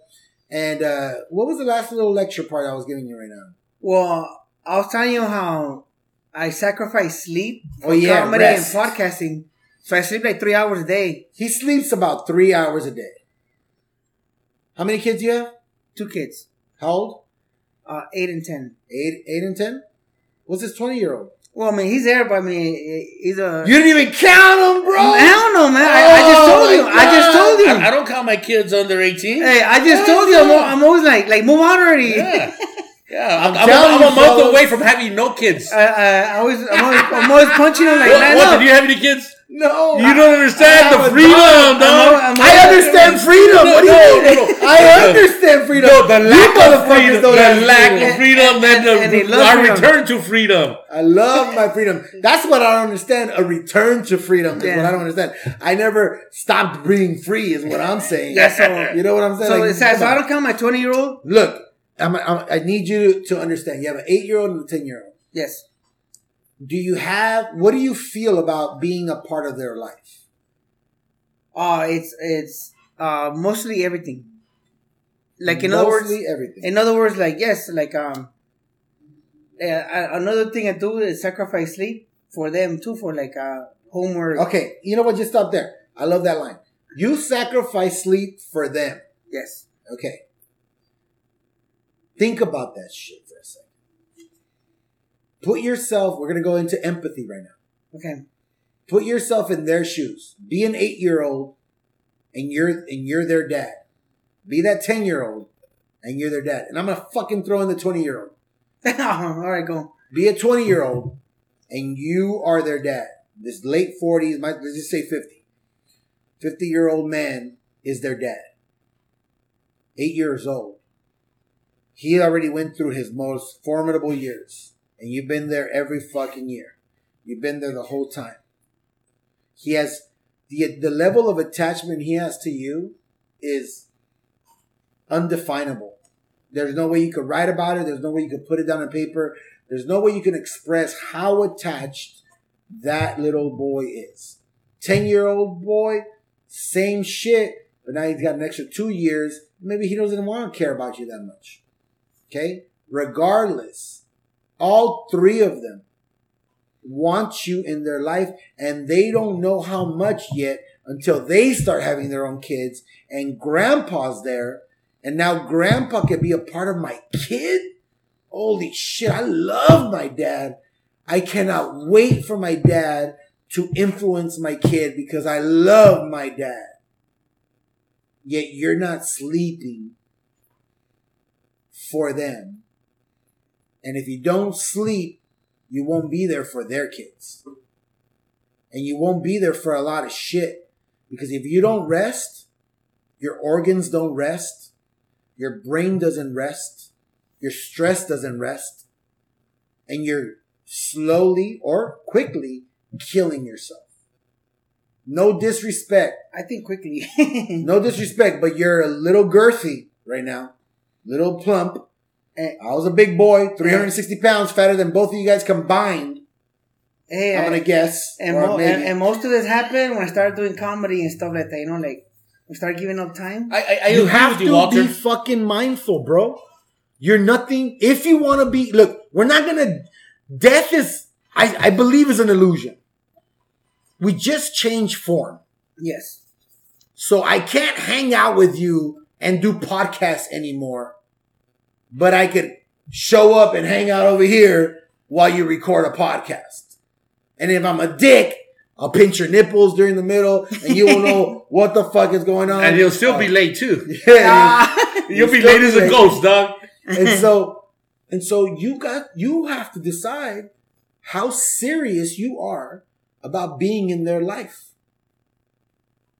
but you're stuck right now you don't even believe in a future you won't address the past oh man. So- the past got me here. so yeah and the past is going to kill you from experiencing more here's your past is what leads you to not being fully healthy or loving yourself to a level that leads you to eat your vegetables more than red meat, that leads you to running more without killing more. Like it leads you to these behaviors that lead to a better version of you. That better version of you will last longer and be around longer for these children you created and for the children they created. At Yeah. some point, you have to bounce out. That's just the rule of the game. Yes. Yeah, yeah. At some point, you have to leave, but you do have a lot of control about how long you kick it on this on this realm, and so it's on you. Walter, do we owe you a co-payment for this? Yes, you do. I feel like Yes, you I feel do. like you could bill our insurance company. Yes, Shit. Yeah, man. They're like, we heard the podcast, pay them. Thanks, man. Thanks for the words, bro. Yeah, yeah. I'm serious. No, no, hey, hey. We welcome your opinion, dude. Yes, sir. We, we, we welcome it, you know? You have you guys both have really good energy, and so You're not the first person to say that. No, you have, go ahead. You, have, you, have, you guys have good, good energy, and I, I'll definitely send. If you guys need any help booking, I'll, I'll help you guys out. But I'm telling you, that to me even means I want you guys around longer, and that's what it comes down to. I want you around longer. Uh, you know how we're talking about masculinity and how a lot of things never leave you. One time, somebody told Chinook and I, "You guys are are are, are free spirits or, or something." Uh, Oh, oh, what happened was we were at the bike race. yes. were We- we saw a ghost We once. saw a ghost and. Uh, wait, where, wait, wait, wait, where were you? Okay, so the, the, the way the story was, we uh, we cycle, right? Okay. This is a long time ago. Oh, We you were- guys do. Yeah, Yeah. We, we were on the mountain bike. it was a long time ago. yeah, because you look at us and you're like, we get downhill, They're like, downhill good- cyclists. Good lord. I gotta, I gotta make sure they can see who the fuck I'm talking Are we to. downhill cyclists or what? man. No. Yeah. These guys son so son cyclists. Omar- Enséñale la cabrón. Enséñale la bicicleta. Oh, marranotes, you know. They got bikes over there. Yeah, guys. They got bikes over there. That proves that we're Yeah, cyclists. They're, they're, they're cyclists. They're cyclists. They're psycho or cyclists. Psycho, psycho cyclists. So, uh, the what happened was we were cycling in uh, Tecate in Mexico, right? Oh shit. Through the mountains of Te- Tecate. We were on the mountain bikes. Uh, we saw a ghost, right? Yes. And uh, I don't believe that shit. I'm atheist, It's agnostic. a, a believe floating white dress, you know. Yeah. So I told a a, a person who's a spiritual, and they're like, "Oh, you guys are are, are free spirits or pure, No, pure, pure. pure," and they're just like, "I'm not a virgin. I'm kids. I got, I got grandkids. What are you talking about? I have vid- I have videos." And I'm like, dude, that's, that's the, the guy thing never leaving you, you know? Uh, like, yeah, yeah. You felt all like That's, the, insecure. that's how you defend yourself. yeah, I right? know. You felt all insecure. I have a like, VD right now. I can prove it. But you see, that's like actually evidence that he's not fully there yet. because a real man don't even have to do shit. Yeah. Like a real, I'm telling you, the the level of mastery is like that's a, that's actually scary when you realize how much how far away you are from mastery. Yes. Like it's fucking crazy how far away I am from mastery, even though I feel like, man, I'm pretty good right now. I'm weak as fuck if I compare it to myself. Like, cause imagine that, like, that shouldn't even have touched you. Like, no, it shouldn't have touched you at all. You're like, wait, wait, wait, what are you talking about? Man, uh, I What the fucking- my, are you my about? stroke is strong, right? You know what I'm saying? Like, Yeah. I got, I got game, you know. yeah. I'm telling So you. uh, I was, I was something. I, I thought it was hilarious, you know. So, so I, I I always tell, I use an example of like, like our, our ourselves, like our version of ourselves that we grew up with is always staying with us, you know. Like I know, for example, like me, I'm always talking about like the fighting part. He's always, you know, he got that, you know, and it just it always stays with you, like you said. Somebody Dude, talking in your ear my, or whatever my, it is. My shit, uh, I'm, a, I'm about to throw myself under the bus. Like, my shit ended up being sex. Like, that was my revenge. Like, when I got my heart broken, I, I went after sex and I wanted to, like, just no girl was going to get away from me. I wanted to pollinate. I wanted to, like, get up in there. I wanted to. And I look back and I'm like, I don't have a lot of regrets because I love who I am now. But I wish I wouldn't have done that. yeah, I didn't realize how weak I was. That was pure weakness. People don't understand. Like, again, we go back to the same shit. It's lack of awareness. But if you're if you're aware of this fact that as a human being, when something negative happens to you, something painful, sad, or whatever the fuck it is, negative, when it happens to you, there's three things you're most likely going to resort to. It's called the three R's. You're either going to resent that person or that moment or that day or that life or something. You're going to resent something. You could be the, the chick that is in denial or the dude that's in denial, so you might resist. You know, like you might resist the truth. Like, no, it is what, nah, it's not. I don't believe it. Nope. Bleh, nope. Trump is beautiful. He's a great human being. Like, what are you talking about? No. Or you seek revenge. Revenge, resistance, or resentment. And none of them make you feel good. None of them. You, 20 some years later, 30, I think we calculated? 30, more, yeah, more, 30, 30 more old, like 30 ish, 30 ish, 30, Yeah. 30, He's gonna be 46. 33-ish. Because he said he was a teenager. So 30 would still leave 18 years on the table or something like that. So mm-hmm. let's just go 33, 35-ish. Fucking Reagan was president back then. Huh? Bro, Reagan, yeah. That's almost 40 years that you're holding a grudge. You still want vengeance. Still wanna my chance to You fight want, back. you, you want, you want, you want to get vengeance. the fight back. That's how bad it is. or, or those You're right. fights. or and, those and, fights. and, and we are creatures of energy. So even on that run, super healthy physical activity, but you're killing your spirit the whole time. Like you, you, your spirit does not want to give a fuck about that no more. Like it means nothing now. That person does not affect your life on a day to day. And so this is where you have to take inventory. Like, why are you the, f- if it's fucking resistance, revenge, resentment, like you better sit the fuck down and go like, whoa. Cause none of those are to make you feel good. None of them. Trust me. I tried. None of them make you feel good. And the whole fucking point about living is feeling good. Yeah. I just want to feel good. That's why I do stand up. That's why I do creative shit. That's why I have a dog. That's why I go to the dog beach. That's why I get into the ocean every single month. That's why I go to comedy shows. That's why I go to poetry lounges. That's why I do what I do. I read books. I go to the gym. All that shit makes me super fucking happy. yeah. But when you fucking incorporate resentment and revenge and all that, you're just you're just ruining your life. Killing yourself from the inside, right? Yeah, literally. And so all those cells, they start communicating negativity to each other. Remember those cells we talked about? Yes. And they all start talking to each other. It's gonna be in the quiz, Frankie. And then, yeah. And then what does that lead to? Stress, anxiety, depression. And I, I highly suggest anybody listening go on Netflix and watch the movie Heal. H E A L. Heal.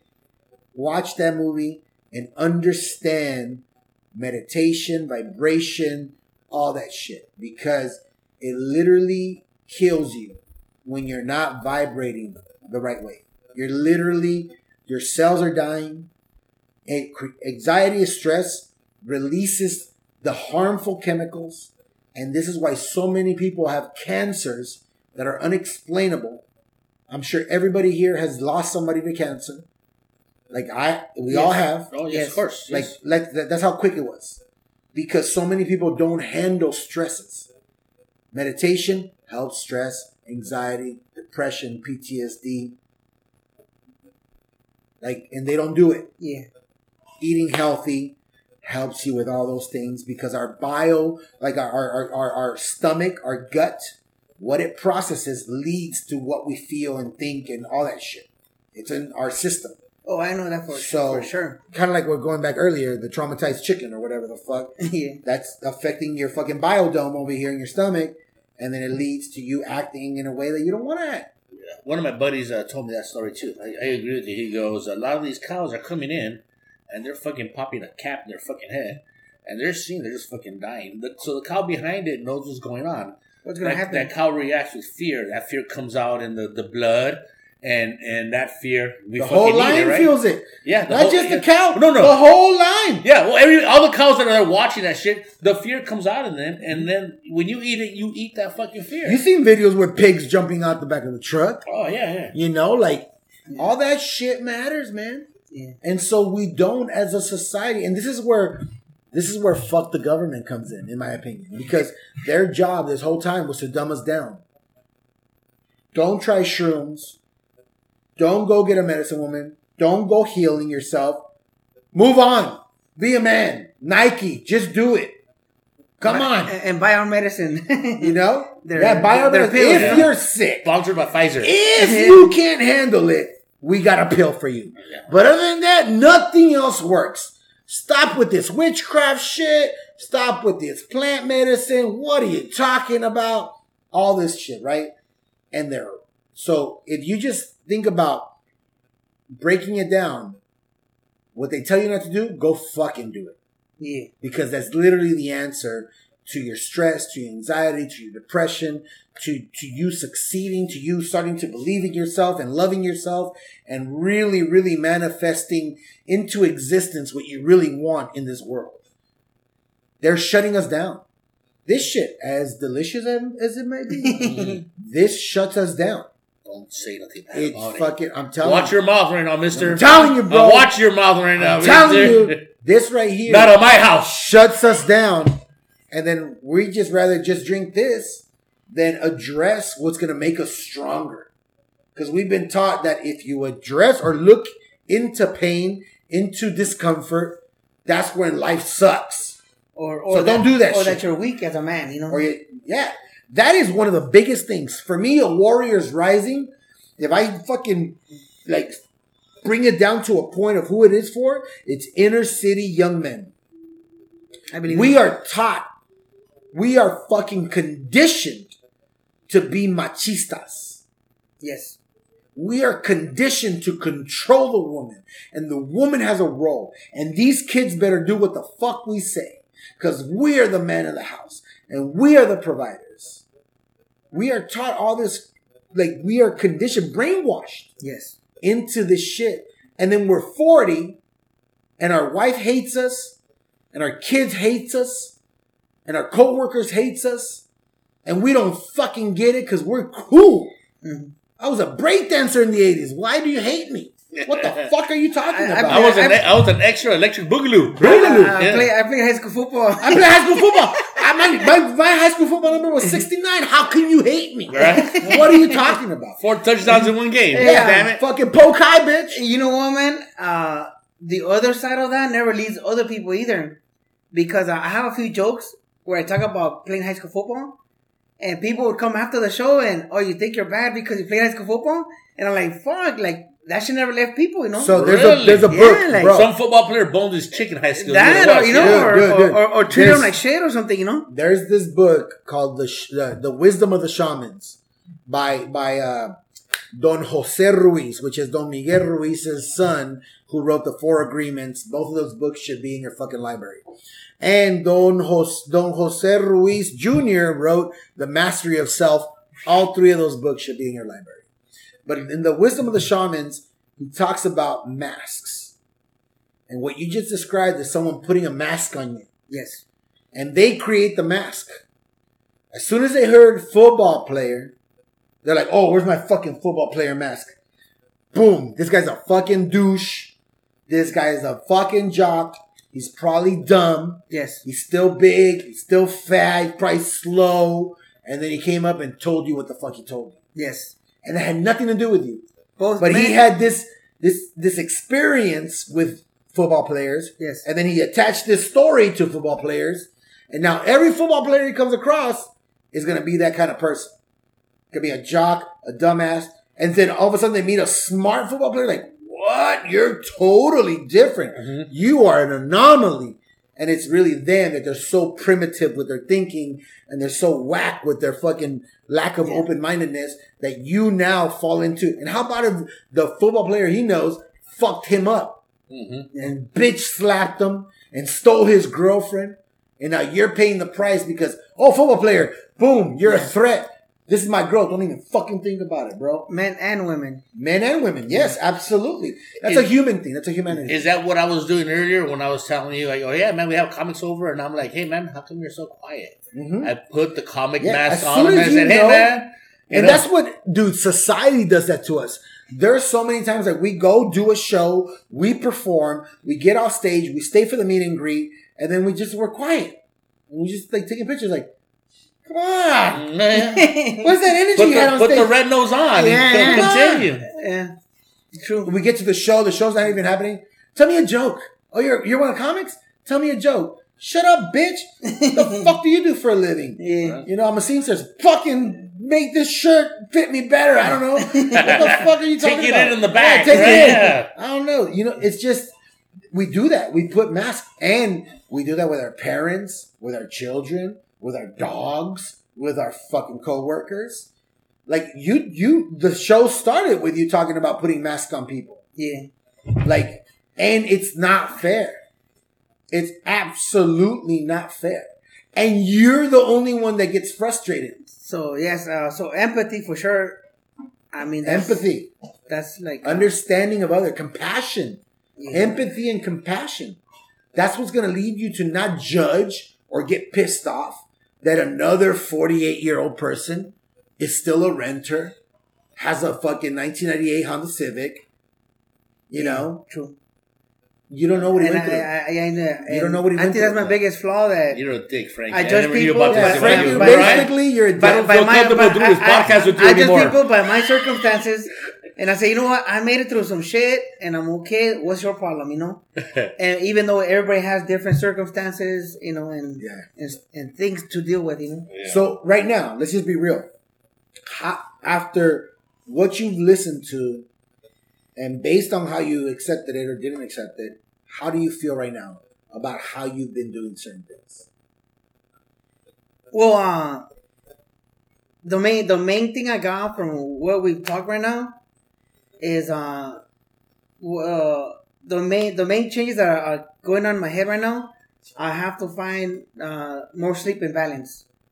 But as far as uh, other stuff, like I could live without it because I moved out. You know, because uh, that's why you know I, I don't live in East LA anymore. I know, so so that that's something. Uh, don't get me wrong, I still drive through East LA every once in a while. No, I, hope you I never think, stop. I think I think I might get lucky, you know, and find. I hope something. you never stop. But uh, but uh, uh, you know, uh, uh, so I don't have to worry about that. You know, that just that just little things that you know.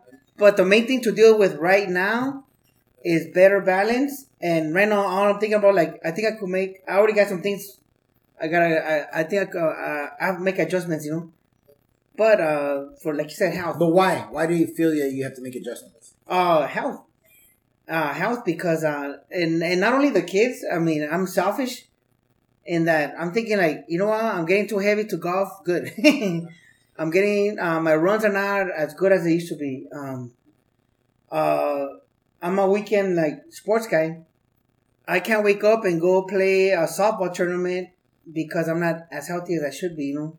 You know what I mean? I don't And know if think, it's and think about think about that. Like what you just described is a perfect example because everything you described that you're no longer doing the way you like to do them. That that's where I talk about self love. You're literally cock blocking yourself with unhealthy habits from the stuff that you really enjoy doing yes. playing So- softball, like doing the thing that you like to do. And because something's going on, and this is where the work is at, something's going on over here in your head, the subconscious mind. I need 30 hours a day or something, or 40, you know? You need, dude, You you, know you, what? you, can replace a lot of rest with meditation. 20 minutes of transcendental meditation is like taking a three hour nap, bro. You know Like, what? you don't we've understand. Had that. We've had that issue where we were doing. Actually, we weren't even doing a lot of podcasts. It- it- What it was, it was like three that weekend. You had stuff with the kids. We had a disagreement that day, and uh, I told him, "Dude, you gotta get some fucking sleep." And I remember you you ended up sleeping a little bit more, Yeah. and it really changed your you know changed a lot of shit, right? Yes. Yeah, yeah. It really made a big, big difference. I went through. I, Um, I, I like it when he starts to you know, put on a little bit of weight, and then he loses weight because then he gives me his old clothes. Dog. He dresses good. He's a, he's, a, he's a really good dresser, and I'm like, and I'm like, hey, I like that shirt, Frankie. Lose some weight now. Lose some weight, fucker. I like that shirt. bro. Hey, man. Snooky over here. yeah, I like I like the way he dresses. dog. Uh, but uh, uh, yeah, so um, that's the main thing right now. You know, like there has to be balance. But uh, like comedy is where I want to go to, and in my perfect world, kids thrive, comedy thrives, and somehow I'm healthy in there with no sleep. But Well, I'm gonna tell Yo, you your this. golf game, fool. Come on, Well, come all- on. You all should have said golf first. It's all part I'm, of it. I'm, I'm gonna tell you, I have a hard time with this part yes, because you used a word that I, I have a hard time with, and you said perfect. Yes. perfect life. that's what we're all chasing. You know, No, we're not. I mean, uh, That's where I. That, I'm glad you even fucking said that. I'm chasing. That's where we have been conditioned to chase. yes, That's the fucking carrot that has been dangled in front of us. That if we put in the right amount of hours, the right amount of effort, life will be perfect. yes, Life will never be perfect. Every single day we wake up, we're different. Every single day yes, which means our energy changes every single day. yes, And if you believe in fucking science, like atoms, touching atoms, Yeah, and all that regeneration, regeneration. No, no, no, no, fuck regeneration. right now, you can't see it, but we're all touching each other.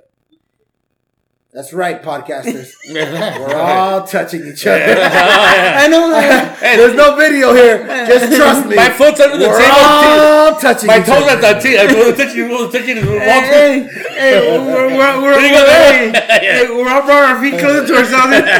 You see how Our- fucking our feet were- how- we're arm wrestling with our That's feet. how conditioned they are. They're all fucking homophobic. no, we're not. We're not fucking touching each other. What the fuck you talking Fuck about? no, I got kids. But what I'm talking about is atoms. like aura or no, no, no. Literally. Okay, so oxygen is in this room, right? yes, It's literally. I just breathe it in. You're breathing it in. It's right here. It's floating, and oxygen is touching me, and I'm touching oxygen, and then oxygen is oxygen, oxygen and carbon, you know, CO two, and they're touching each other, and then they touch your shirt, and then so we're literally on a fucking micro, micro, microscopic level. sharing all that We are middle. touching each other. Every single atom, every single everything has its own little energy, its own little ball, its own little sphere of communication, touching each other. We're literally sharing energy here. That's what happens all the fucking time. yes, Okay? That's what's happening all the time. So when we vibrate at a higher level, then all of a sudden you end up on stage. And you end up making friends with comics. And you end up having a podcast. And then you end up having a deep conversation. And then you end up, and then you end up, and then you end up, and then you end up. It's that connection that is underestimated yes, you know, and your kids feel it, and your wife feels it, and your ex feels it, and whoever the, your parents feel it. So it comes down to breaking it down to how you want to live. And so when you're talking about this this energy and this and the, and then what you're doing, you know, and, and what you need to bring into the table, be very mindful that it's like really deep, but it doesn't have to be the end of the world. Like still have fun, still be chill, still like but the more you learn, watch how shit evolves. yes, And you want to be around. I could tell, dude. You want to be around. Like, just be mindful of that. You know, people people don't even know how to use certain tools. One of the best tools to use is called power questions. Know power question is? No. So I actually have it as my screensaver on my phone right now. But one of uh, a sample of my power question is what would the best version of you do right now? And the best version of me is fucking healthy, rich, successful, influential, helps tons of communities, educates the fuck out of people, is diabetic. Like, honestly, this would not be what the best version of myself would be doing. Yes. It wouldn't. I'm diabetic. I'm drinking this. It wouldn't. So it's an immediate notification that I'm not where I want to be. And there's all sorts of reasons, and I'm not going to beat myself up about it, but there's all sorts of reasons why I'm not there yet. Okay. It's just more work to be done. So it's not about beating yourself up, and it's not about like, oh, you're gay for trying this and you're a pussy for trying that. It's just when you start getting chill and and and, and again, sit in silence. Let's see what your system tells you. Just honor that shit because that's really what's gonna help you have a better relationship with your 20 year old, with your 8 year old, with your 10 year old, Yes. if ever lady exists or doesn't exist. It's gonna have a better relationship with every experience you ever had in your life. And all of a sudden, that's gonna make your stand-up comedy go through the roof because now you can tell these stories without this hang up of embarrassment or this hang up of judgment because you already you've accepted it. It is what it is. What happened happened. I am who I am. I love myself. Let's get to work. you know the one one reason I wanna I wanna know more or be I I have to find this way to communicate to people without them feeling I'm talking down to them or or scolding them. 'Cause I'm I'm uh, I'm always been big brother, and uh, I'm I'm doing all this on my siblings and cousins, so I'm always been that big brother guy, you know, smacking those around to lighten up. Let, us change the words because the way you describe it, it makes you sound like a really good person. And I'm not saying that you're not a good person. Uh, uh, I'm- I'm- like, watch. Like, let's do what I'm saying. Let's do it. Because what you said is, I'm a big brother, I'm a big cousin, I'm a big this, I'm a dad, you know? But really, you're a control freak. well, see what I mean? Like when I tell people they, they every every uh, I'm telling them stuff to guide them, but everybody takes it the wrong way. You know, like most people, like you know, they don't absorb the message. I heard what you said in the beginning and of the they, podcast. and they fight back. and you how know, you said it. Because because you judge people and you're like, come on, man. Like, really? You can't do this shit? And so you have to be mindful about if it's so consistent, it's a very this is a very hard part. yes, If it's so consistent that a lot of people take you that way, maybe you are that way. well, that's what I'm saying. I, I have to find And that's where pride and ego. a different way, like. no. Without, without giving chichi, because you know, uh, But- we, the way we but- up, we don't okay. give chichi. You know, Remember I told you earlier? it's just like Remember I told you earlier about Well- like people stay on the surface of shit? yes, That's what you're doing right now. Maybe I need to find a new approach. No. Maybe you need to dive in and see why you are a control freak. And why do you feel this need to pound this information into people and expect them to behave a better way?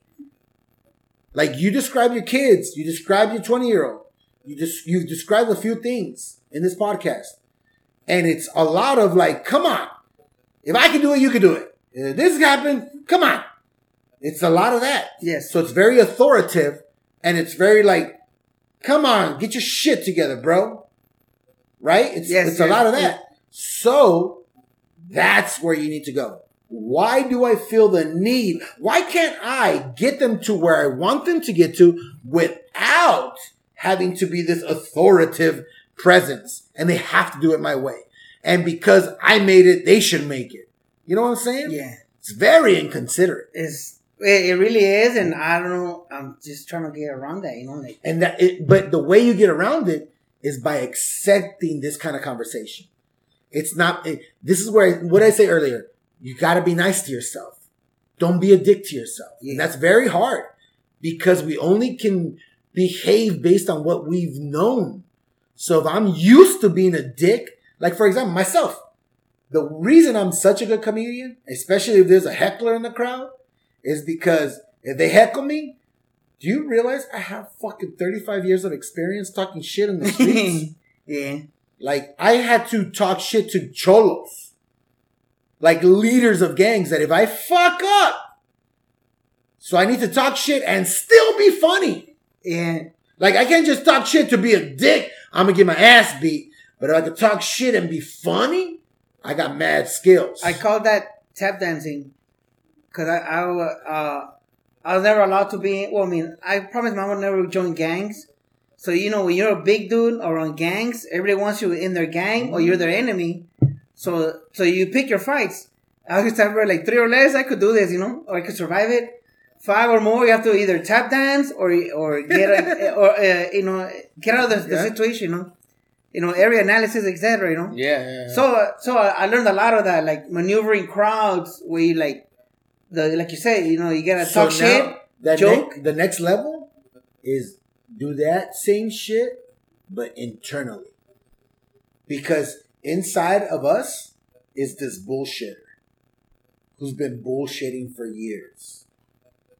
And so when you really want to evolve and you really want to change, and you really want to become the best version of yourself, that's your enemy. Is this motherfucker that's been kicking it for 30, 40, whatever years inside of you. And then you realize, like, I don't want to be this dude. Like, ah, shut the fuck up, bitch. Yes, we do. We love being this dude. You're, Go pick up on the next hoe. You're, Go pick up those drugs. Go fucking. Don't worry about your kid. You don't have to see him this weekend either. Like, look, you know, like that's the that's the enemy. And so when you get to work, some fucking Jedi shit, man. yeah, cause uh, yeah, cause it was your self defense mechanism for so long, you know. So, Mhm. man, All right, man. Shit. You know what? Uh, we are getting to the end, and I want to say that I am so happy he picked on you and not me, Frankie. I, yeah, I was hey, like, oh. I, I learned a lot, so I'm glad, you know. yeah, Thank you, yeah, man. man. Thank you. And, and I, I think I think we got a few questions. Um, um, what's that musky smell coming out of that little bag that you have? Oh, it's there? weed. It's weed. marijuana. okay, I didn't know if I could smoke in here, so I brought my stuff. Yeah, yeah. So I, I wanted to uh, let you guys know that um, there's four people in here, us three and weed. so if you want, Her name is Marijuana. Yeah, yeah. I think she said about 95% of the words that were spoken in this room. About, Yeah. about, about, about, yeah. yeah. seems around right. Very outspoken, this girl, marijuana. Órale. Hey, Walter, um, we're releasing this uh, next Friday, so if you got any dates you want to shout out, where you're going to Yeah, be so at? next Friday is You know, you February- and marijuana are going to Okay, be so at. today is Valentine's Day. First of all, fuck you people doing anal. I hate you. Unless I'm doing anal today too, then I'm happy for all of us. Um, aside from that, yeah, I do have some shows coming up. I have a a show on um, uh, Thursday, February 19th at La La La Cura. La Cura. La Cura. Um, yeah, I'm Oh, you gonna be yeah, there? I'm gonna be All there. right, Nice. dude. Yeah, see you there, a man. little- I got, uh, got a little add on on that, so I'll be at La Cura on the 19th. Um, or is it the 20th? Is that Wednesday? That's, that's with Johnny Rock is. Uh, Yeah, yeah, yeah, so that one. they that should have one. Is it- Wednesdays. Is it, is it, Yeah, is it's it Wednesday, yeah. So it's 19th, yeah. So it's the 19th. And then I'm doing um, a fundraiser on Friday the 21st. Um, I think I have a show on Thursday too. Wait, is it Thursday? I think it is Thursday. Uh, With La Cura? so far, Yeah, the Cura Because shows have been on Wednesday, Wednesdays. Yeah. Yeah. Yes. Well, then I have another show on Thursday. Then I gotta, I gotta see where that's at. That's, that's marijuana. Oh shit. hey, we'll, Anyways. we'll, we'll repost your stuff. For Yeah, you. yeah, whatever yeah. you we'll repost it. Okay. That way, So yeah, um, go go to my go to my Instagram at a Warriors Rising. A Warrior, the letter A Warriors Rising. A Warriors Rising. Um, yeah, I'll be the nineteenth at La Cura. Twentieth, I know I'm somewhere as well. Um, Friday the twenty first, I'm in Pomona. Um, and then Saturday, I'm at uh, I've been Huntington Beach at the Warehouse, which is a comedy show, which is a really cool artistic little venue. It's a BYOB, um, really cool. chill, smoke friendly. Bring your own beer? Bring your own That's booze. cool, no shit. Yeah, cool you, can bring your, you, can, you can bring your own booze, ice chest, whatever you want. Uh, it sits about 50 or 60 people. Um, we'll have everything finalized by this weekend. because it sells out real fast. I can see, Yeah, right? It sells real fast. Smoke friendly, like I said. It's a, like a commercial area. So by the time we do our show, there's no nothing open. It's really chill. Bring a hard hat. You gotta Yeah. bring a hard hat to go there. No, no, don't have Still toe boots, no, no, All no, right. You're good. You're good. You're good. All right. You're good. No, it's it's Huntington Beach, bro. All right, but it's not even a warehouse It's mellow, Yeah, yeah. it's mellow, bro. Ocean's not gonna shut us down, They, right? they believe the law. They believe in the law.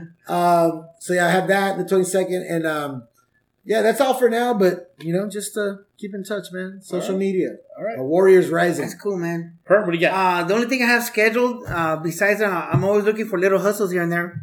It's uh, the 23rd Sunday. I'm opening up for Alpha Robles at Liberty Live in Oxnard. So anybody Tell have, to put me on their show. so bro. anybody have anybody have family down there, man? I tell them to swing by, or or anybody wants to do the caravan. Let's do this, man. Let's Party Sunday it. night, the 23rd. Let's do it, bro. All right, all right. Uh, I I am gonna be at uh, Tacos Mexico's uh, on Monday morning. I'm just gonna go eat, dog. Chorizo burrito. I, I feel bad not saying something, so I gotta throw that in there. you guys can go watch me eat. Uh, I don't care. Uh, Can I smoke in the garage or what? yeah, yeah. You can smoke in the garage. Uh, so uh, we're out here. All right, Thank guys. you guys for uh, listening. And hey, thanks for joining us, bro. Appreciate it, we man. have to Hey, give us thank you guys very give that much. a co-payment right now, real quick. All right, guys, we're out. If you guys need a therapy session, hit me up. I got you. All right.